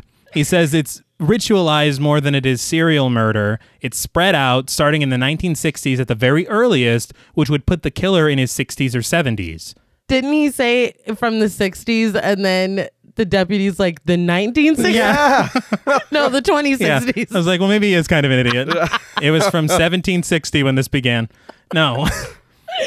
but they realized that in reality, the killer's age doesn't matter because none of the murders really required any heavy lifting on the part of the killer. And in each case, toxicology reports show that the victims were drugged beforehand. So anybody, the elderly, whatever, Right. could have reasonably done it. Right. But the real kicker is in each case, every family member was murdered except for one of the children, a child that disappeared. Ellison also points to the strange symbol that he found, and so the deputy recommends that Ellison should chat with a professor at the university who specializes in occult studies. But before he sends the deputy on his way, he asks him to find out where the pool party 1966 video happened. That night, though, folks, Ellison picks up the only reel that he hasn't watched yet Lawn Work, 1986. He shuts off the lights, threads the film, and turns it on. We see the exterior of a house at night, where through the window we see a family of four parents and two daughters sitting together in a living room. We then cut to a gate opening in the backyard where we find a lawnmower. The person operating the camera gives it a start, and our POV is almost a bird's eye view over the mower as it moves. We see the mower pushed from the concrete into the grass, mowing along the edges. We push through the lawn for what feels like forever. A long It's- time. It's a lot. And you're just leaning in. But suddenly, one of the family members appears with a roar in the path of the mower blades. Ellison jumps out of his Um, chair and his skin and exits the room with the projector still rolling. Me too. Yeah. I'm not ashamed to admit that scared the fucking shit out of me. Well, that sucks. That yeah. what a bad time, right? Yeah. That genuinely scared the shit Well, out think of me. about it. If that thing doesn't kill you immediately Uh-huh. and just chops your face off and you're still alive, oh Um, yeah, no thanks. yeah, I will drown, thank you. Yeah, maybe the bull one wasn't the worst. Yeah. One. But yeah, no, it, it the timing of it, it's long enough that you're like, here it comes, here Mm-hmm. it comes, but it it it's not. Mm. yeah. But it's not too long to where you're like, man, whatever. Like it's it for me was just the perfect amount of time to make me hit the ceiling. 'Cause- And I did, too. Oh my god, it got me so bad. The thing is, is that even with the roar, it's fucking excellent. Like, Yeah. Yeah. because you could take that out and I'd still startle, but it all just works. Yeah, and then the I mean the angle looking down Yeah. on Yeah. it with the flashlight or the light from the camera or whatever it is, it's just, oh yeah, it- Mm-hmm. And- very effective. The thing about it for me is that it's the monotony of the shot and the monotony of the music with the shot. Mm-hmm. oh yeah. So the whole time you're just immersed. You're like, well, what's gonna? Is anything gonna? Oh, Yeah. it's funny because when we were watching it, our daughter was in another in the next room, and Mm-hmm. she that happened, and I paused it basically to write that scared the fucking shit out of me, and. Ari goes, I heard you gasp from in here. it's like, mind your own business. Yeah. It really scared me. It's, I mean, for me, again, these Super 8 films, it cannot be overstated how great they are. No, it really can't. And this is, honestly, when I'm thinking about modern moments in horror films that are just perfect, this is at the top of the list. It's so good. it's one of the greatest moments. And I remember seeing it in the theater. And when this happened, it was electric, uh, I bet. it was unbelievable. Oh yeah. The entire room just exploded, and we knew we saw something Yeah. special. yes. But Ellison takes a moment to collect himself before returning to the room and shutting off the projector. Well, He lights a cigarette, which we haven't seen him do before, no. and hops onto a Skype call with Professor Jonas, played by Vincent D'Onofrio. yeah. Love this We dude. love him. Yeah. Gomer Pyle. Uh, right. And again, he's got like a little light on his desk, and the rest of the room is pitch black. Yeah. After what I just saw, yes. Vincent D'Onofrio's like, who am I Yeah. speaking to? But as it turns out, Jonas is a big fan of Ellison's and he's happy to help. Interestingly, thanks to the photographs that I guess Ellison must have sent him earlier, Jonas is well aware of the cases that he's looking into. This is all due to the symbol that's painted on the walls. It's apparently super obscure and not something well known, which helps him out to determine these cases. Yeah. The interesting thing, though, is that in the photos, we also see that the symbol was painted on the hood of the car in the barbecue video, which I did not notice before. No. Yeah. I caught it on the wall on the other video, but I was like, oh shit, it's in that one too. Yeah. and it made me want to go back. I'm like, well, was it in the hanging out video? Yeah. Was it in the. So the rewatchability, guys. Yeah. Yeah. But the symbol is associated with a pagan deity from Babylonian times by the name of Bagul, the eater of children. So I guess it's Bagul or Mr. Boogie if you're na- Yeah. if you're nasty. but this unsettles Ellison and Jonas handles the conversation like he's like talking about the score to a football game or something. Yeah. He's like, "So this dude eats children." Yeah. Now, I'm like, "Why is this not frightening?" Yeah. No shit. I mean, maybe studying it desensitizes you. It's almost like us with Mm. horror I, movies. I guess, but you know what? Ellison does not look like he's okay. no. No. So I'm explaining all this shit to you, and he's like, I'm like, what, what, what have you gone through? Why are you gasping? what, what is happening with you? Why is your face so wet? but Jonas's wife even brings him a cup of tea and he just casually thanks her. Funny thing is, according to Film School Rejects, the woman who brings him the tea is actually Cargill's wife in a cameo role. That's cute. But he explains that each case involves a missing child, which is interesting because every surviving story of Bagul includes him using different methods to trick children away from the physical world to trap them in his netherworld where he, I guess, eats their souls. I guess. Yeah. But he says over a period of time, so I guess it's like split into different meals. He's just snacking. He's meal planning. He's noshing. Yeah, I respect it. but as they're dealing with true crime, he says that worshiping Bagul at the scene has to involve either a blood sacrifice or the literal eating of a child. He doesn't really go in for all the supernatural shit. Yeah, he's like, or you know, wholesale child eating. Yeah. It's like, is, is that an industry term? I never. It's new to me. But Ellison's like, so whoever did this is eating kids. Yeah. like what? And Jonas says that even though that would fit the stories, there's no evidence of that happening at the scene of any of these crimes that we've seen. Yeah, like no napkins or No. like sauces Right. or A a anything. fork. but he po- he posits that it might be part of a cult initiation, and then it hits him. There's been another Bagul related murder, hasn't there? And Ellison's like, yeah. but he asks for all the information that Ellison can give him. We then see Ellison snagging all Bagul related materials, including the projector, and he leaves his office, locking the door like a good husband and father.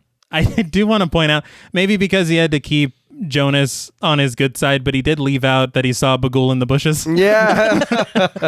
which to me seems pretty important. I might have led But with that. yeah. Although Jonas might have been like, this interview is over. so you never know.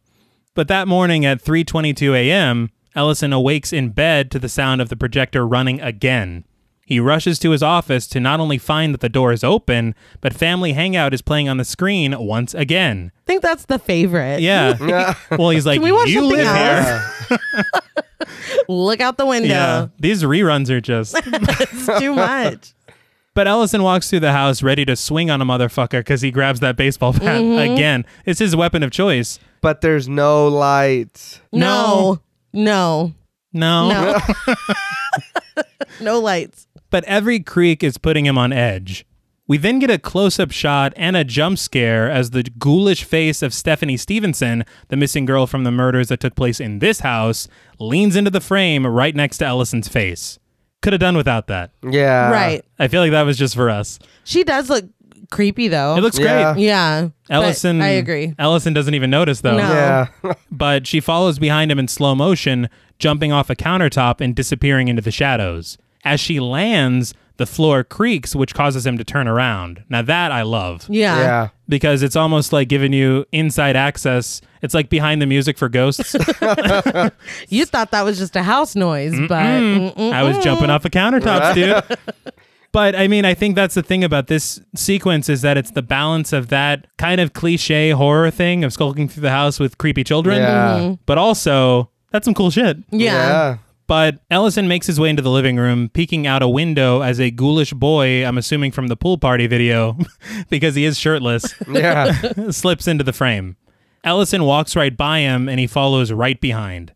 Now in the main hall, he looks around in all directions, unaware that a ghoulish girl in a yellow raincoat stands at the end of the hall like one of the Grady twins. Take a shot. Take a shot. One thing I did point out, or I wanted to point out anyway, is that considering that it was raining in the Lawn Work 86 video, I assume she's the girl that's missing from that family. Mm, Okay. And I also want to point out that 1986 is when Stephen King's It came out, and she's wearing Yellow rain Ah. slicker. Wow. Exactly. That's so I'm like, good. it's another reference, Yeah, I that's think. good. That one's very sly, Yeah. if it's one at all. You made it one. Right. I, I'm sure. But as she darts away, Ellison hears it and walks in her direction. As he walks towards the camera, which is now pulling back, another ghoulish child, possibly from the Sleepy Time family, Sure. Yeah. he chases after him in slow motion before breaking out into a side hatch to another room. So that was my question is why are all these kids like too fast? And, They're like, just they're hardcore parkour. Yeah. They're just fucking Why? with him. I think the funny thing is they're fucking with him, but he doesn't know. no. Yeah. He doesn't this even is know just it. for them. This is just for us. oh yeah, that's Yeah. true. But the floor creaks as he breaks out, and Ellison turns around to face that noise. I will say, I did read that they kind of filmed these sequences twice one with just the kids and one with Ellison, which is how Huh. they're kind of able to do it to where he's walking in normal speed Yeah. and they're all in slow okay. motion. that's cool. So I thought that was really neat. Yeah. But he continues back to his office where he finds the projector running again. He checks in on Ashley, who appears to be sleeping, but the camera spins around to reveal that she is wide awake. On the wall next to her is a painting of the Stevenson family hanging from the tree with a large likeness of Bagul painted next to it. Next to the painting sits Stephanie, who shushes Ashley. I don't know what. Yeah. Uh, Ashley's having a moment. Yeah. It was a lot. That is a lot. Yeah. Yeah. And I do want to point out that this painting of Bagul next to her bed never comes up again.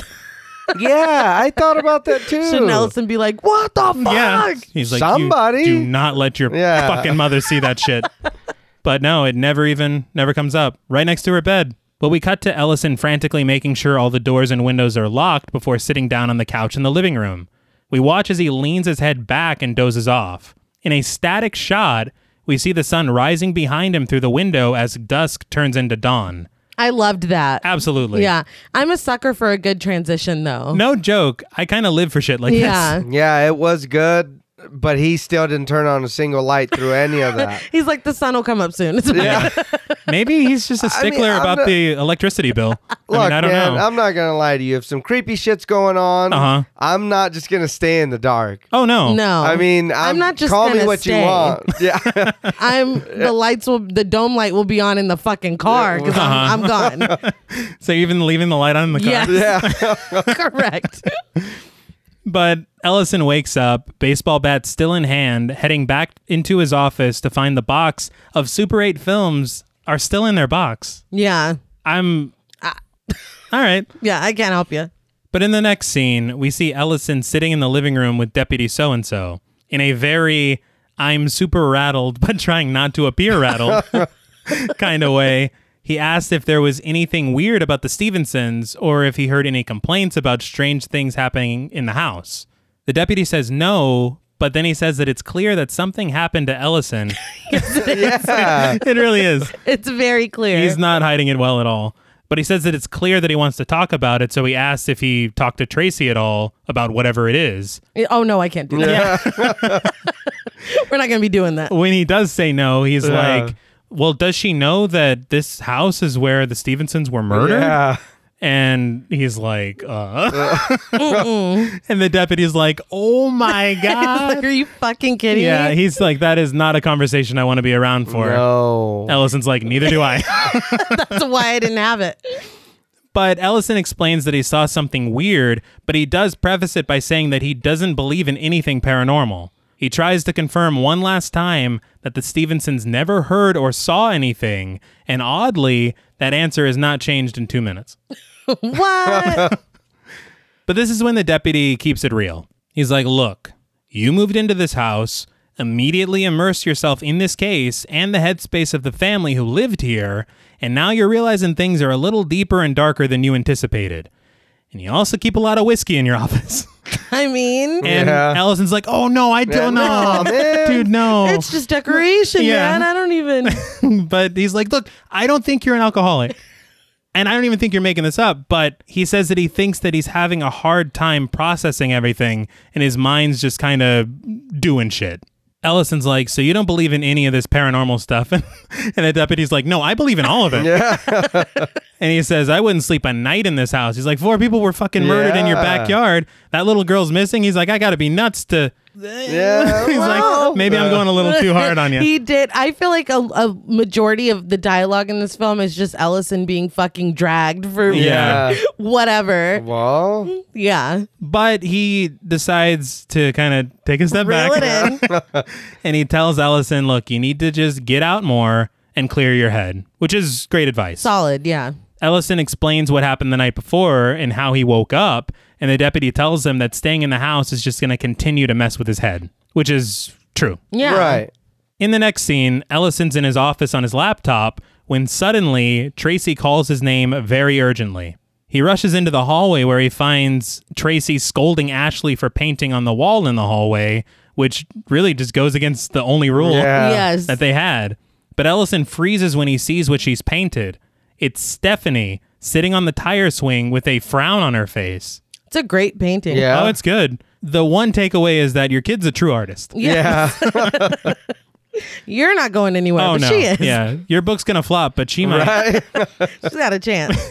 Ashley says she would have kept the painting in her room, but since that room used to be Stephanie's brother's, Stephanie didn't want it in there. Ooh, Tracy's like, I'm sorry, what? Yeah. what was that? and Ashley's like, Stephanie, dude, the girl that dad's writing the book Yeah. Come about. on. Don't you? And then, Catch up. yeah, it's, first of all, I mean, I don't know how Tracy would assume that Ashley found this out. Maybe school? Maybe. I don't understand how nobody's told Tracy in town. She's never heard it. She's never Yeah, they're like, oh, so the Well, Stevenson house. huh? right? Yeah. Seen any ghosts yet? Well, she Wait, what? said. I'm sorry? She said earlier that people don't talk to her. People look at I- her funny. I and- guess. That's Yes. true. Which I, yeah, maybe they wouldn't approach her. Yeah. But uh, there it is, folks. Yeah. Ashley is sent to her room, and the parents retire to the master bedroom to argue. She sends her to her room and she goes, close the door. I'm like, because there is going to be yelling. It will get loud. Tracy's obviously pissed, and Ellison reminds her of the semantics that she didn't want to know. Stop. What? Sorry. And Stop she it. technically asked if they were living a few houses down from a crime scene. And much like Well. much like with paranormal activity, Tracy is not impressed with his wordplay at all. But he tries to put an air freshener on it and say that, you know, it didn't happen in the house. It happened in the backyard. Which What do you think that means something? no. not to me. Not at Um, all. Again, she's not impressed. No. He confirms that Trevor's drawing from last week actually happened here, and she brings up his night terrors and the fact that Ashley just drew a dead girl. Yeah. Ellison's like, um, actually, she's missing. Uh, Yeah. I was like, dude, Yeah. shut the fuck Smooth. up. Smooth, man. Stop I just it. can't believe it. Uh, again, Tracy's not impressed. She asks if he understands how bad he's fucked up by putting his family at risk, and Ellison's like, "A risk of what? More paintings?" Yeah. I'm like, We're "Ellison?" leaving. Divorce. Oh Yeah. my I'm god! done.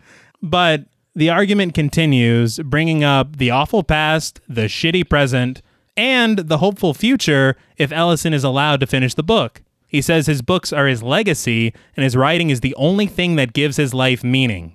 Tracy counters by saying that their marriage gives his life meaning, and his kids are his legacy, and storms out. Again, he's like, "Damn, Uh, But like a real asshole. yeah. It kills me because in that argument, he's like, and what am I supposed to do? Edit textbooks? Mm-hmm. Teach? Yeah. Either of those things would be great. he's." I, again, I want to be famous. yeah. You're you feel bad for him because he's trying to recapture something that he once had. You do, but you don't. Yeah, that's Yeah, I true. mean, no. Come on, man. I get Yeah, I it. guess. Yeah. I get I'm it. trying, but man. this is your family. Yeah. Don't do that. I read that this was one of the biggest fears of both the writers of the film is that they would ever find themselves chasing career aspirations at the expense of their family. Oh, wow. And so putting this in there, this I guess probably scared them more than Yeah. anything. Yeah. to me it was just kind of funny there was there was a moment in the argument where he's totally wrong and she calls him on it and he throws his hands up like i can't believe Yeah. this it's like you have no right to be offended dude This bitch is crazy. you are the aggressor but that night tracy tucks ashley into bed and she apologizes for painting on the wall now that painting of bagul is right next to her head yeah. but maybe it's just too dark it's fine. It's Yes. a very poorly lit house. Yeah. But Tracy walks into the living room where Ellison is fast asleep, watching another one of his old interviews. Is that like how he self soothes? I get. Well, I mean, it's almost like uh, how Dennis on Sunny keeps those tapes there to relive. you know, it's the same basic bear, right? but in this interview, young Ellison is talking about planning a family with Tracy and realizing in doing so that his career doesn't matter as much as his wife and his kids do. She very sweetly wakes him up and takes him to bed. I guess that was an apology from the past. Yeah. She's like, oh, he used to be a good Yeah. man. I guess I'll forgive him for being an asshole now. Yeah. Oh. But later that night, when they're fast asleep, we get a POV shot of someone holding a camera. The light turns on right on Ellison's sleeping face. Just as quick as it appeared, it shuts off and we hear the sound of the projector running again. Ellison lurches up, holding his head as the sound gets louder. He makes his way to his office, keys in hand, but when he gets inside, he finds that the projector and all the Super 8 films are missing. That desk is just clean.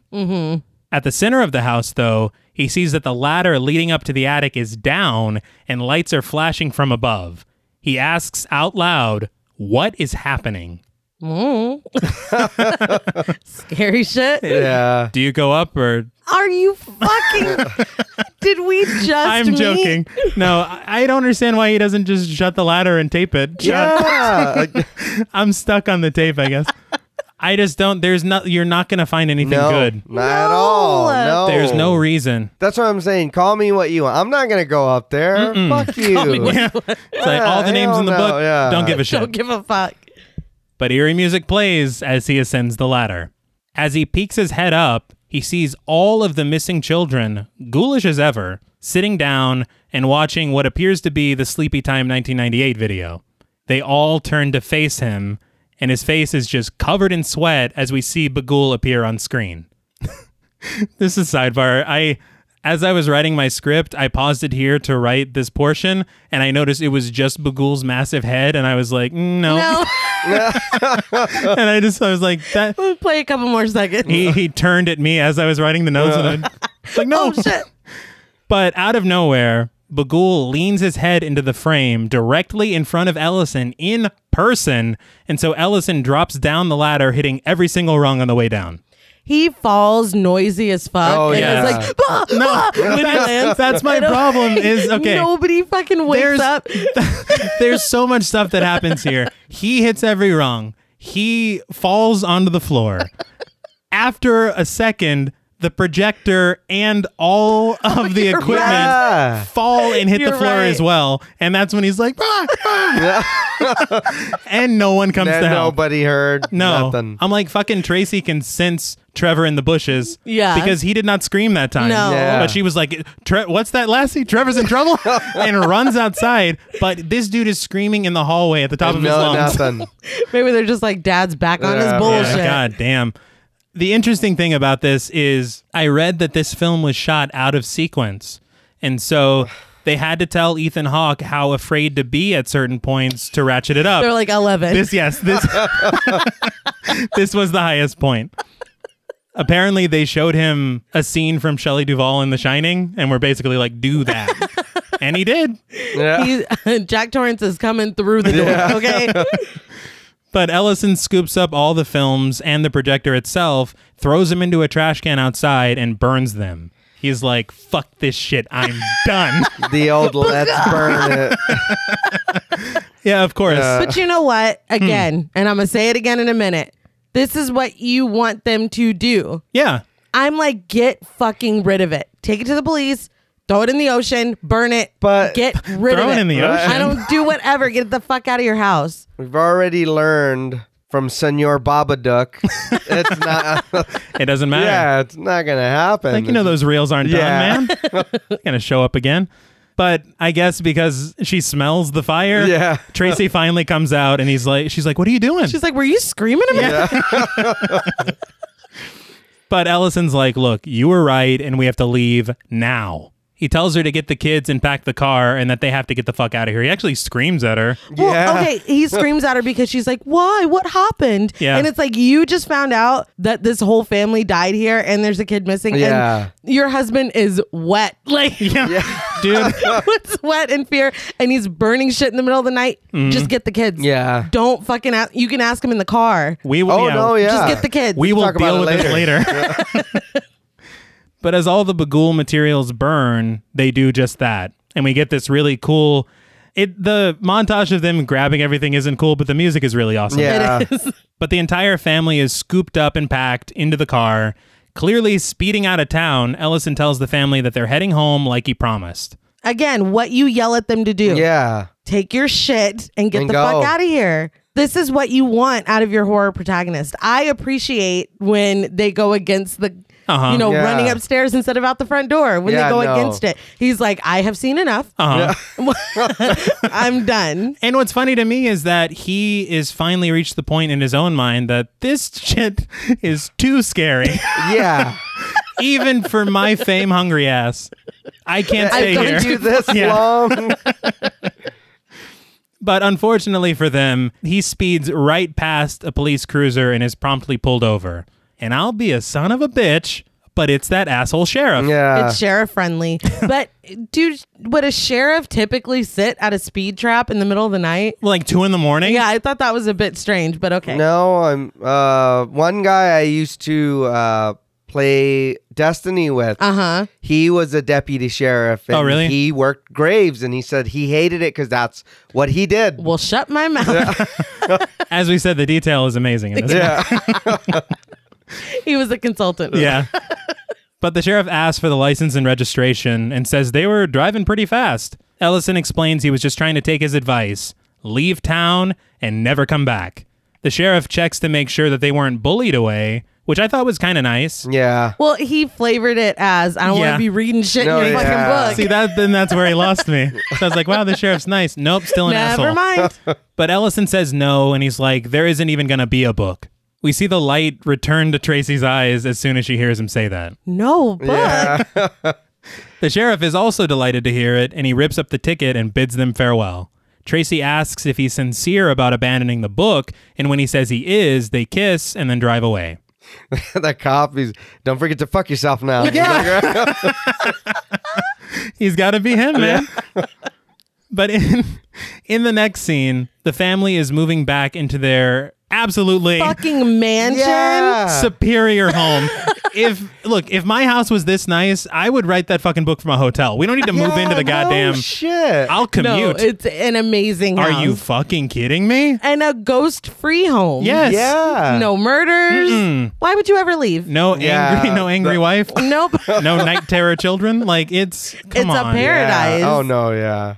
I can't stress how nice that. I, when I saw it, I was like, "Oh, this movie doesn't make any sense anymore." Yeah. I said, okay, but why do they live in a fucking mansion? Kentucky Blood did good, Right? but Ellison gets a call from Deputy So and So as they're unpacking inside, and he doesn't take it. The entire family seems way happier though. They're just joking Yeah. around. They're like back back in the one percent. But that night, as a storm rages outside, Ellison stokes the coals in the fireplace in his amazing office. I do, of course, have to call out the color palette of the of course. yes. The flames against the blue of the rain outside. I I live for it. but after erasing all the notes on his whiteboard, Ellison sits down at his laptop to check his emails. At the top of the list is three scanned images from Professor Jonas. They're all very archaic looking. The first of which features a large scorpion, another one features a dog and a bone, and another one features a snake, which is all interesting because these are all animals that Mm-hmm. I've come into contact with Ex- all Yeah. those motherfuckers Exactly. in the last week. I think Ellison realizes this, and so he decides to FaceTime with the professor one last time. Once he gets him on the horn, Jonas explains that there really isn't a ton of stuff left about Bagul, but what Ellison is looking at is an engraving, a sketch, and an old fresco from the Dark Ages. Jonas says that Christians destroyed the majority of Bagul artifacts because they believe he lived inside of them and could possess anyone who saw them to do terrible things. Oh no. Maybe you could have led with that. I've seen them. yeah. Why did you send them to me? but Ellison looks at one of the old drawings, which shows three people drowning in water with large stones tied to their legs. It's almost like a medieval test run for a Right. fucking uh, pool party. right. But Jonas says that some people also believe that Bagul could abduct people through the images, with children being the most susceptible. Ellison asks if, you know, what if uh, these images were destroyed with fire? Could that close the gateway and keep Bagul from entering the world? Oh no, destroying it sets it loose. yeah, no. Makes it more powerful than ever. But it makes me laugh because instead of answering, Professor Jonas is like, in the stories? Or, like, what the fuck, is going is happening? And he then asks, uh, the fuck kind of book are you writing, man? It's like, I thought you were a true crime. But Ellison realizes that he has gone off the rails a little and he just thanks Jonas for his time and gets off the call. Gotta go. I, I do want to say, and earlier I forgot to mention it. Hmm. Professor Guy or Jonas, he's fucking Wilson Fisk. He's Yes, he king. is. Love that guy. We love this. No, actor, he's man. great.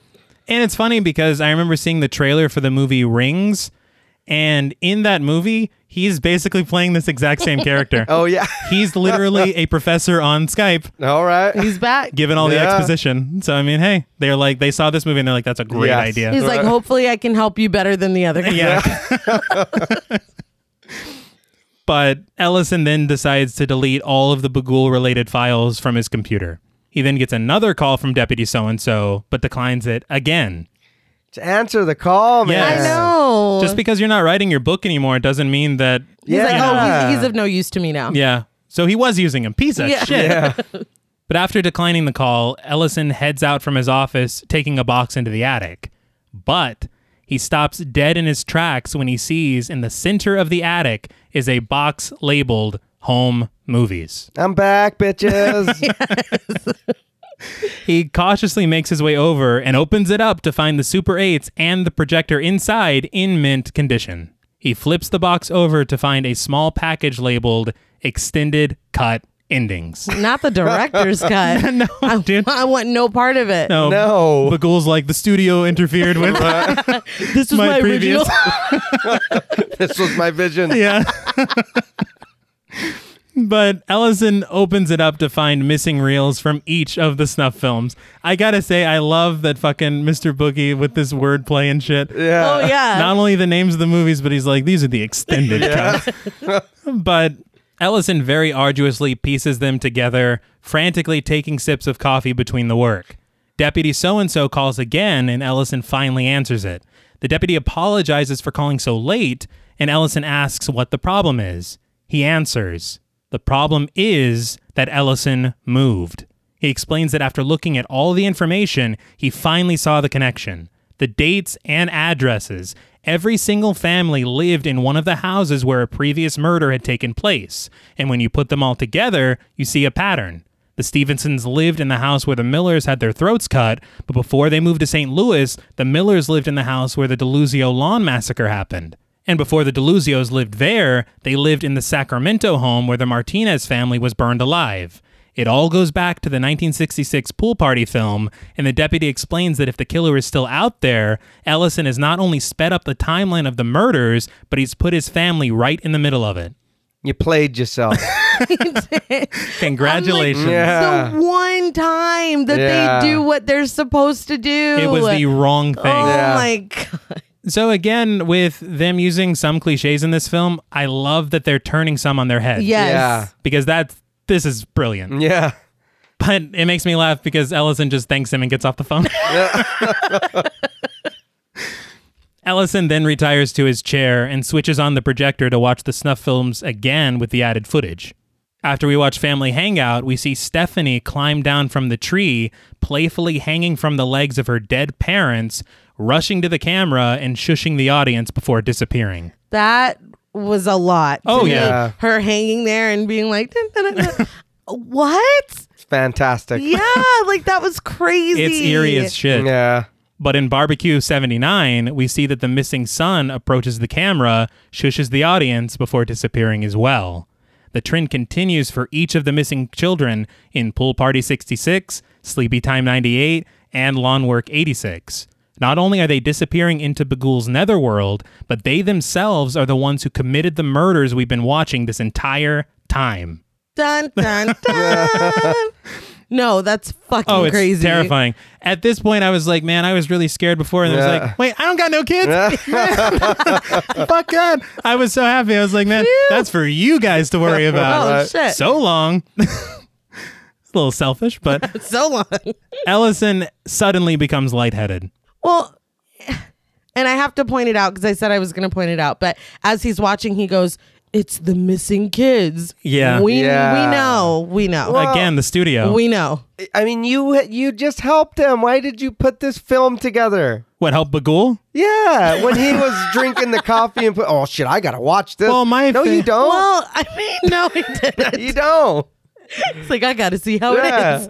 He literally gave up on everything else. He could have been like, nope, Yeah, I'm done with that. But this that is was a the weird, version. weird phase Yeah, in my no. life. yeah, you're like, This is the version I've never seen. the artist's true intent.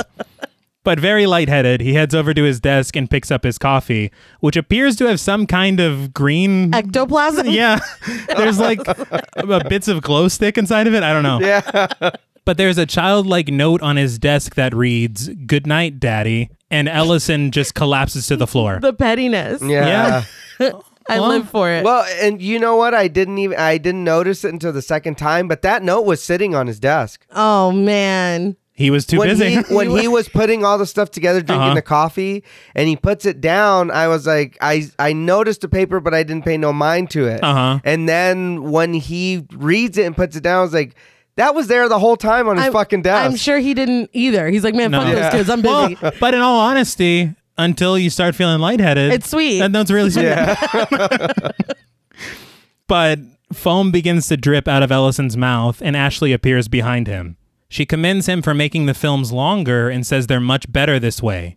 The screen then fades to black, and when we fade back in, the entire Oswald family is tied up in duct tape in Ellison's office. Great foreshadowing with the coffee. I Yes. just Mm-hmm. wanted to point that out. That's I feel like there are a few moments like when she's saying about the night terrors Yeah. Yeah. as well. Like all that stuff you're like piecing it together. Yeah. And I don't know why, but it's way scarier to see Ashley doing this. I was Yeah. about to say with the night terrors and whatever, you're kind of once you put it together and you're like, oh, he's about to get got or Yeah. whatever. Yeah. You expect it to be Trevor. Yeah. I ex- I did, right. but it being the little girl, you're like, oh, oh, Oh, shit. shit. That's way worse. yeah. yeah. I mean not that either would be good, but No, But Ashley drags an axe across the floor with one hand, holding the Super 8 camera in the other. She leans down to Ellison and says, Don't worry, Daddy. I'll make you famous again. That's that might be the best line in the whole film. Yeah. I love God it so damn. much. I can't even tell you. But she lines up the shot and approaches him. Setting the camera down on the floor, we get a shot of Ellison's head through the Super 8 lens. Ashley readies the axe and the camera cuts away before she brings it down.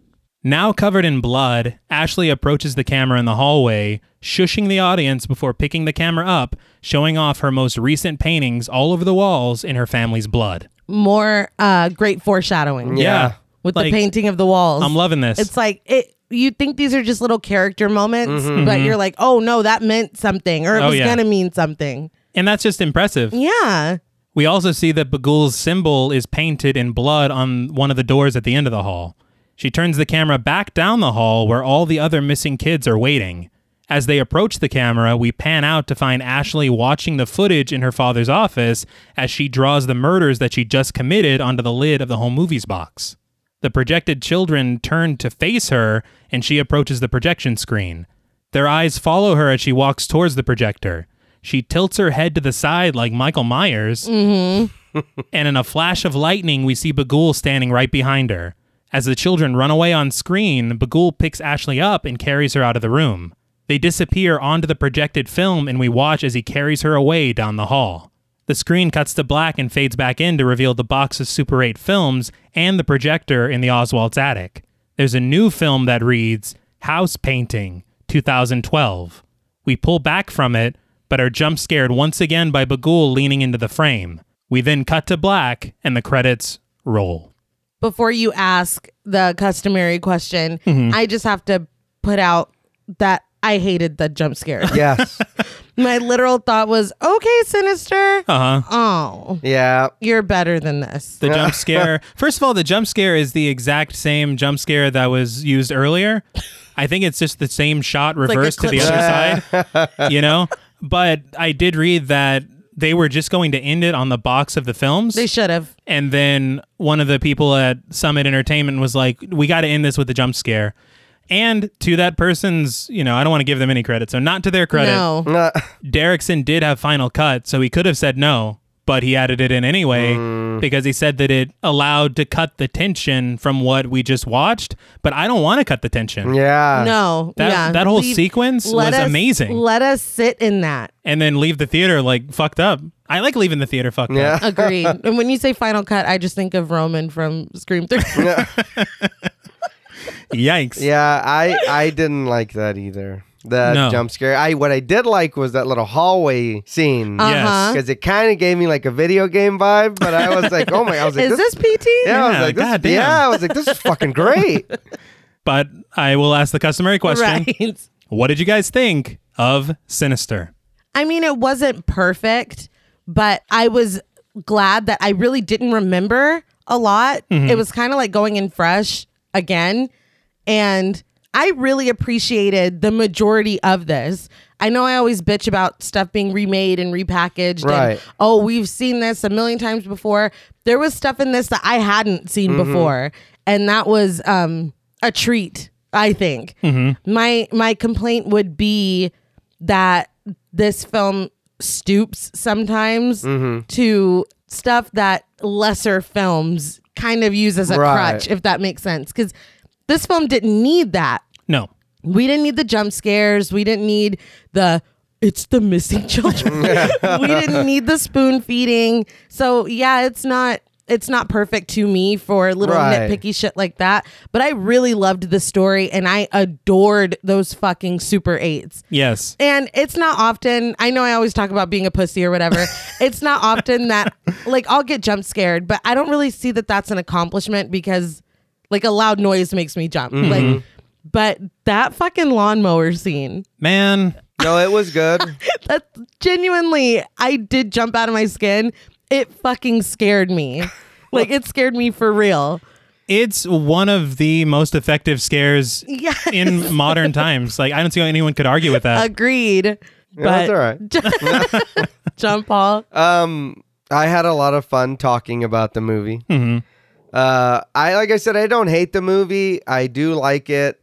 The things that hurt it for me are how dark it is, and then the, It's too the like you said, like some of the cliches, and then like you know it- the predictability. Oh, I'm gonna go burn it. You know what I mean? oh, it's back. You know, it's like come on, dude. We you know it's coming back. Uh-huh. It's not over that We fast. know it's coming here- back. here's- I know, but you know. I think I think they subvert that a little bit because as I was watching it the first time, I was like, well, it's obviously not done. Right. But they're like, yeah, it's not done, but also your daughter is gonna fucking Yeah. murder all Yeah. of it, you. it happens So it- in, in a way that you don't think it's going to happen. Right. Even if it is a bit predictable that, well, we still got 20 minutes left. I Yeah. don't think You they made it out. It's like I see the time bar, but I think that that allows for them to get away with that one Right. in my book because it's like, look, yeah, we get it, but we're also about to up the ante right. with some shit you never even. now, now on that same, you know what I mean? On that, I do like that they're dead. Uh-huh. You know what I mean? yes. You know, thank, thank you for having her kill her family and not just like, Oh. well, you know what I mean? You know what I mean? Uh, May like- and I are just like, um, well, it's T, can you not- stay over? like she's like, I'm gonna make you famous, daddy, and then the cop comes in and shoots her in the I, head. I and then- totally agree because You know I what- feel like, like deputy so and so saves the life. yeah. I, I feel like either that would happen or it'd be like, Ashley, it's me. Remember, remember, Yeah. it's daddy. He's like, and I then was, she would come I up, was in Gattaca. yeah. oh, captain, my captain. but yes, totally agree. Even Yeah. though it sounds fucked up, I'm also glad that she killed her family. Yeah. Uh, I like the the demon part or the whatever. Mm-hmm. Uh, typical white monster. You know what I mean? You just suit, long hair, white face. I mean, We love it. yeah, the tenth member of Slipknot. yeah, No, I, I, I agree with both points. I think that their ability to build tension the way that they do Mm-hmm. is just remarkable. no, yeah, Mm-hmm. And I feel like one thing I did forget to mention is that I think that it was such a smart choice to, at least for the majority of the start of the film, it's kind of grounded with this true crime element. Yeah. So you're like, well, you know, maybe this is just some fucked up shit that happened.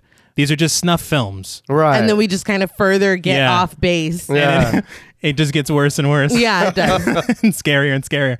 But I do like that, and it's something that I think elevates the film in a way Uh-huh. above what it could have been because it could have just been like a typical haunted house fair, right. Yeah. And it feels like they took that like theme Mm-hmm. and just did something more with it. Definitely. Because I mean, I love. Don't get me wrong, I love haunted house films, Mm-hmm. but this is way different. Right. And I think that it's made way different because of those fucking Super 8s. Oh no, those are Yeah, that's you what can't saved really the day. you can't Oh, say yeah. enough about him, honestly. Um, I love them. Yeah. And wh- and I know it sounds bad, but I'm glad that he's at least eating the kids and not just killing them and wasting them. Oh, You know what I Wait, mean? wasting. Well, I mean, Nay, the world. Yeah. Hunger. I, he's problem- feeding himself. Yeah. I mean, Sustenance, man. right. I, s- I see. Oh, Didn't you Okay. just tweet that Yeah. Hannibal's food looked delicious on Well, Hannibal? yeah. Listen, it looks delicious. It does. Your defense is just stating it again. it looks really good. But I guess that brings us to ratings. As I said, the tension is fantastic. I love the idea of this film. I think it bridges two things I love a lot, which is true crime and supernatural horror films. Same. And when you have that, it feels like a match made in heaven a lot of the time. As he's deciphering this shit, as he's watching these snuff films. And also, I think the coolest thing about it is that as he's watching them, they kind of put you in his shoes Yeah. because you're like, well, fuck, how would I Yeah. react if I found this in a new house? This dude is trying to recapture something that he lost, which is a very relatable thing. Mm-hmm. Right. I mean, I've never been a super famous writer. You haven't? Not yet. but, you know, so I mean, it's just, it's very interesting and very well done in that regard. Super 8s are amazing. The music, Oh yeah. yeah. I can't get over that music. Uh, Ethan Hawke's performance, Yeah. very Yeah. good. I will say that I feel like his family kind of doesn't matter. Yeah. Well, I It's- feel like they're gone most of the Yeah. Yeah. I mean, they, they matter plot wise because you can't really have Sinister without a family element, Right. time. Right. but their characters kind of Like you don't care about them. Yeah. Yeah. And then the lack of chemistry between the parents is a Yeah. little Yeah. odd, except when they argue and you're like, that's why they were cast. but again, you can miss me with those cliches and the jump scares, but I do appreciate the subversion of a lot of the tropes. Yes. Leaving the house, you're like, thank you. And you're like, Yeah. oh, not done Yeah. and even worse shit's about to come, which I appreciate. But saying all that, just to say, out of 10 spooky Super 8s, I'm going to give Sinister 7.5 spooky Super 8s out of 10. The major reason for that is that I feel like this idea is so wholly original and Yeah. the execution of it, just the Super 8s alone, is so commendable and so awesome that I just, I can't. I can't give it any less than that. Yeah. But I will now open the floor to you. Well, Hannibal's food does do- look delicious. no, I agree with everything. Um, I was just there are moments of this film that are just so fucking good that I'm like, I know that there's a pocket of people who really, really love this, but I feel like it's not really talked about a lot Right. there was that um I can't remember the last few years there was that thing where they hooked a bunch of people up to like pulse monitors and and you know brain activity shit or whatever and showed them a bunch of horror movies and Sinister was supposed to be the scariest physiologically the scariest movie that the group saw and I obviously it's not the scariest movie you've ever seen but Yeah. I feel like that has to be due to that tension that they build that I just I'm a sucker for it Right. and uh the super eights the super eights the super eights I can't. uh incredible ethan hawke incredible i again it's not perfect but i just really appreciated being given a unique story told in a new way and the ending isn't happy No. the thing that you're afraid is gonna happen fucking happens. Right. And it's almost like it's because of his hubris. You knew that's why you got on the phone and you were about to call those cops and you Yeah. were like, nah, but fame though. and then you didn't. Kentucky Blood 2. Yeah. Electric, Boogaloo. but now look what it got you. Yeah. Yeah. So I mean, it it says something there about greed and about Right. pride and whatever the fuck. I I really enjoyed it. So on a scale from one to ten, spooky super eights, I give Sinister an eight out of ten. wow. I really they impressed me. Show me something new. Like I'm not asking for much. Right. Yeah. I'm ZZ Top. I'm really not asking for much. Show me something new, and they did. And uh, yeah, eight. All right. Well, I'm gonna show you something new. Oh, shit. It ain't a seven point Uh, five. no, and it it is is not. not an eight. so I'm not even gonna lie. I agree with everything both of you guys are saying. But And, well, no, I think it, to me, it just a lot of the darkness took me out of it, and it was constant. It was like, God damn it, dude! I want to see what's happening. You know what I mean? or I want, you know, it's like, like you said, it doesn't matter. This house doesn't matter. You didn't need to live in a big house if you are a nice house if you're going to keep it dark all the time. I can't fucking see anything. I don't know what's happening. I mean, doesn't matter where you live. yeah, Yeah. you didn't need this big ass office with all these shelves and this and that. It's dark. what the fuck do I? I can't see what's happening, dude. and uh, you know what I mean. It just uh, some of the times it was like, okay, w- w- what am I? s- What's happening? and that was it. I was like, God damn, dude. But it is a good. It is a good movie. Um, I didn't. I didn't enjoy the jump scares. Yeah. you know what I Same, mean. yeah. It kind of took me. Like I said, it took it away. You know, uh, I do enjoy the ending. And I was like, yes, you know what Uh-huh. I mean? It's like, there you go, hit him again. You know what I mean? Um, I do like that. I don't remember the second one.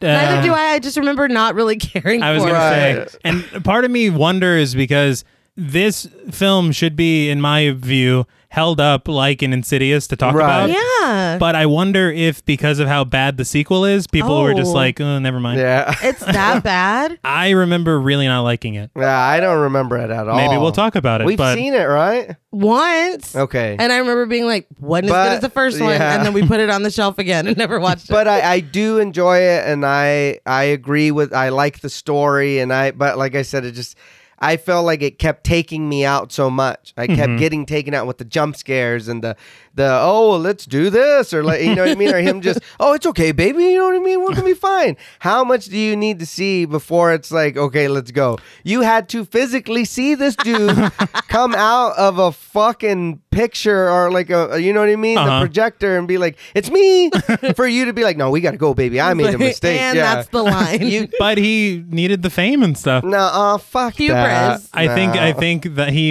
in his head he was like, "Look, I'm fine unless he comes out of the projector, in which case I gotta, Right. I guess."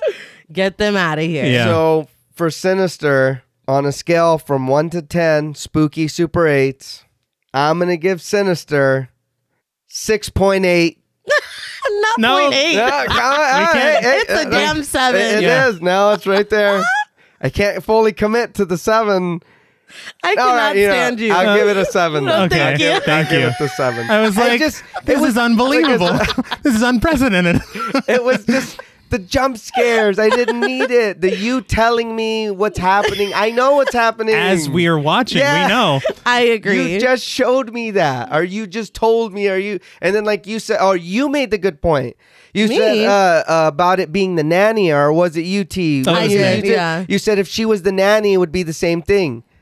So then, why is it his wife? I, I don't know. What is you know what I mean? Just give Again, me a little that's more. the thing is everything you're saying. I'm like, mm-hmm. it's I, true. I think what it is is that we're just kind of waiting the exact same things differently. Yeah. right, right. Like I love the Super 8s so much yeah. that I can look past some of the a couple of it. Exactly. Yeah, a couple dings. But JP's like, "Why is it so dark?" I can't fucking see. It was, and then like I said, I didn't want to be all dickhead and be like, "Well, there's no speakers connected to that," you know? Oh, yeah. Because the music, but but I did. I was getting into the music when they Mm-hmm. were showing the Super Eight, like the drums, the little tribal beats, and I was It's- like, No, it was- "Man, I'm like, Incredible. this shit is Really intense." good. But then it's like, well, where did it come from though? Mm-hmm. Well, we don't need to 'Cause- talk about that. Well, because when he stops the projector, the music stops too. right. I don't know enough about projection. I was never a projectionist. So I don't- but I will say the ending of the film perfectly demonstrates what's amazing and what's not so amazing about this film. Yes. Yeah. It. Excellent point. So it really it's, does. it's encapsulated there. take the good, you take the bad. Yeah. Sinister. well, that's all from us at Podmortem. What would you rate Sinister and what should we watch next? Let us know on Twitter at the Podmortem. Don't forget to follow us on Instagram and like us on Facebook. Be sure to follow each of us on Twitter at TravisMWH, at Blood and Smoke, and at RealStreeter84. Please consider pledging to our Patreon and stay tuned until after the music for a special thank you to our Wendigo Getter patrons.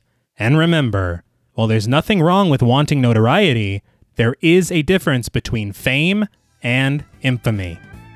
Until next time.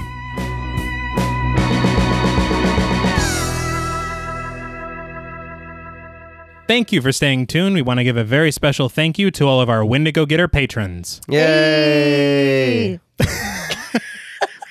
All together.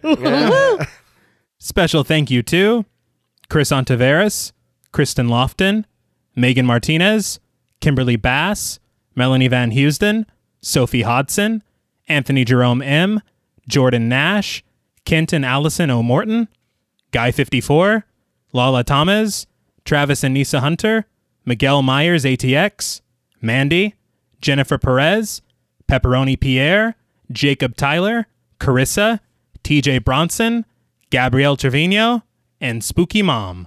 Thank you all so much. Thank you, thank Yes, you, thank, you. so very, very much. Thank you all so much Yes. for supporting us on Patreon. You are all too bagool for school. like that demon. yeah, he messed them up badly. yes, thank you all. Yes. That movie's too dark. Until next time.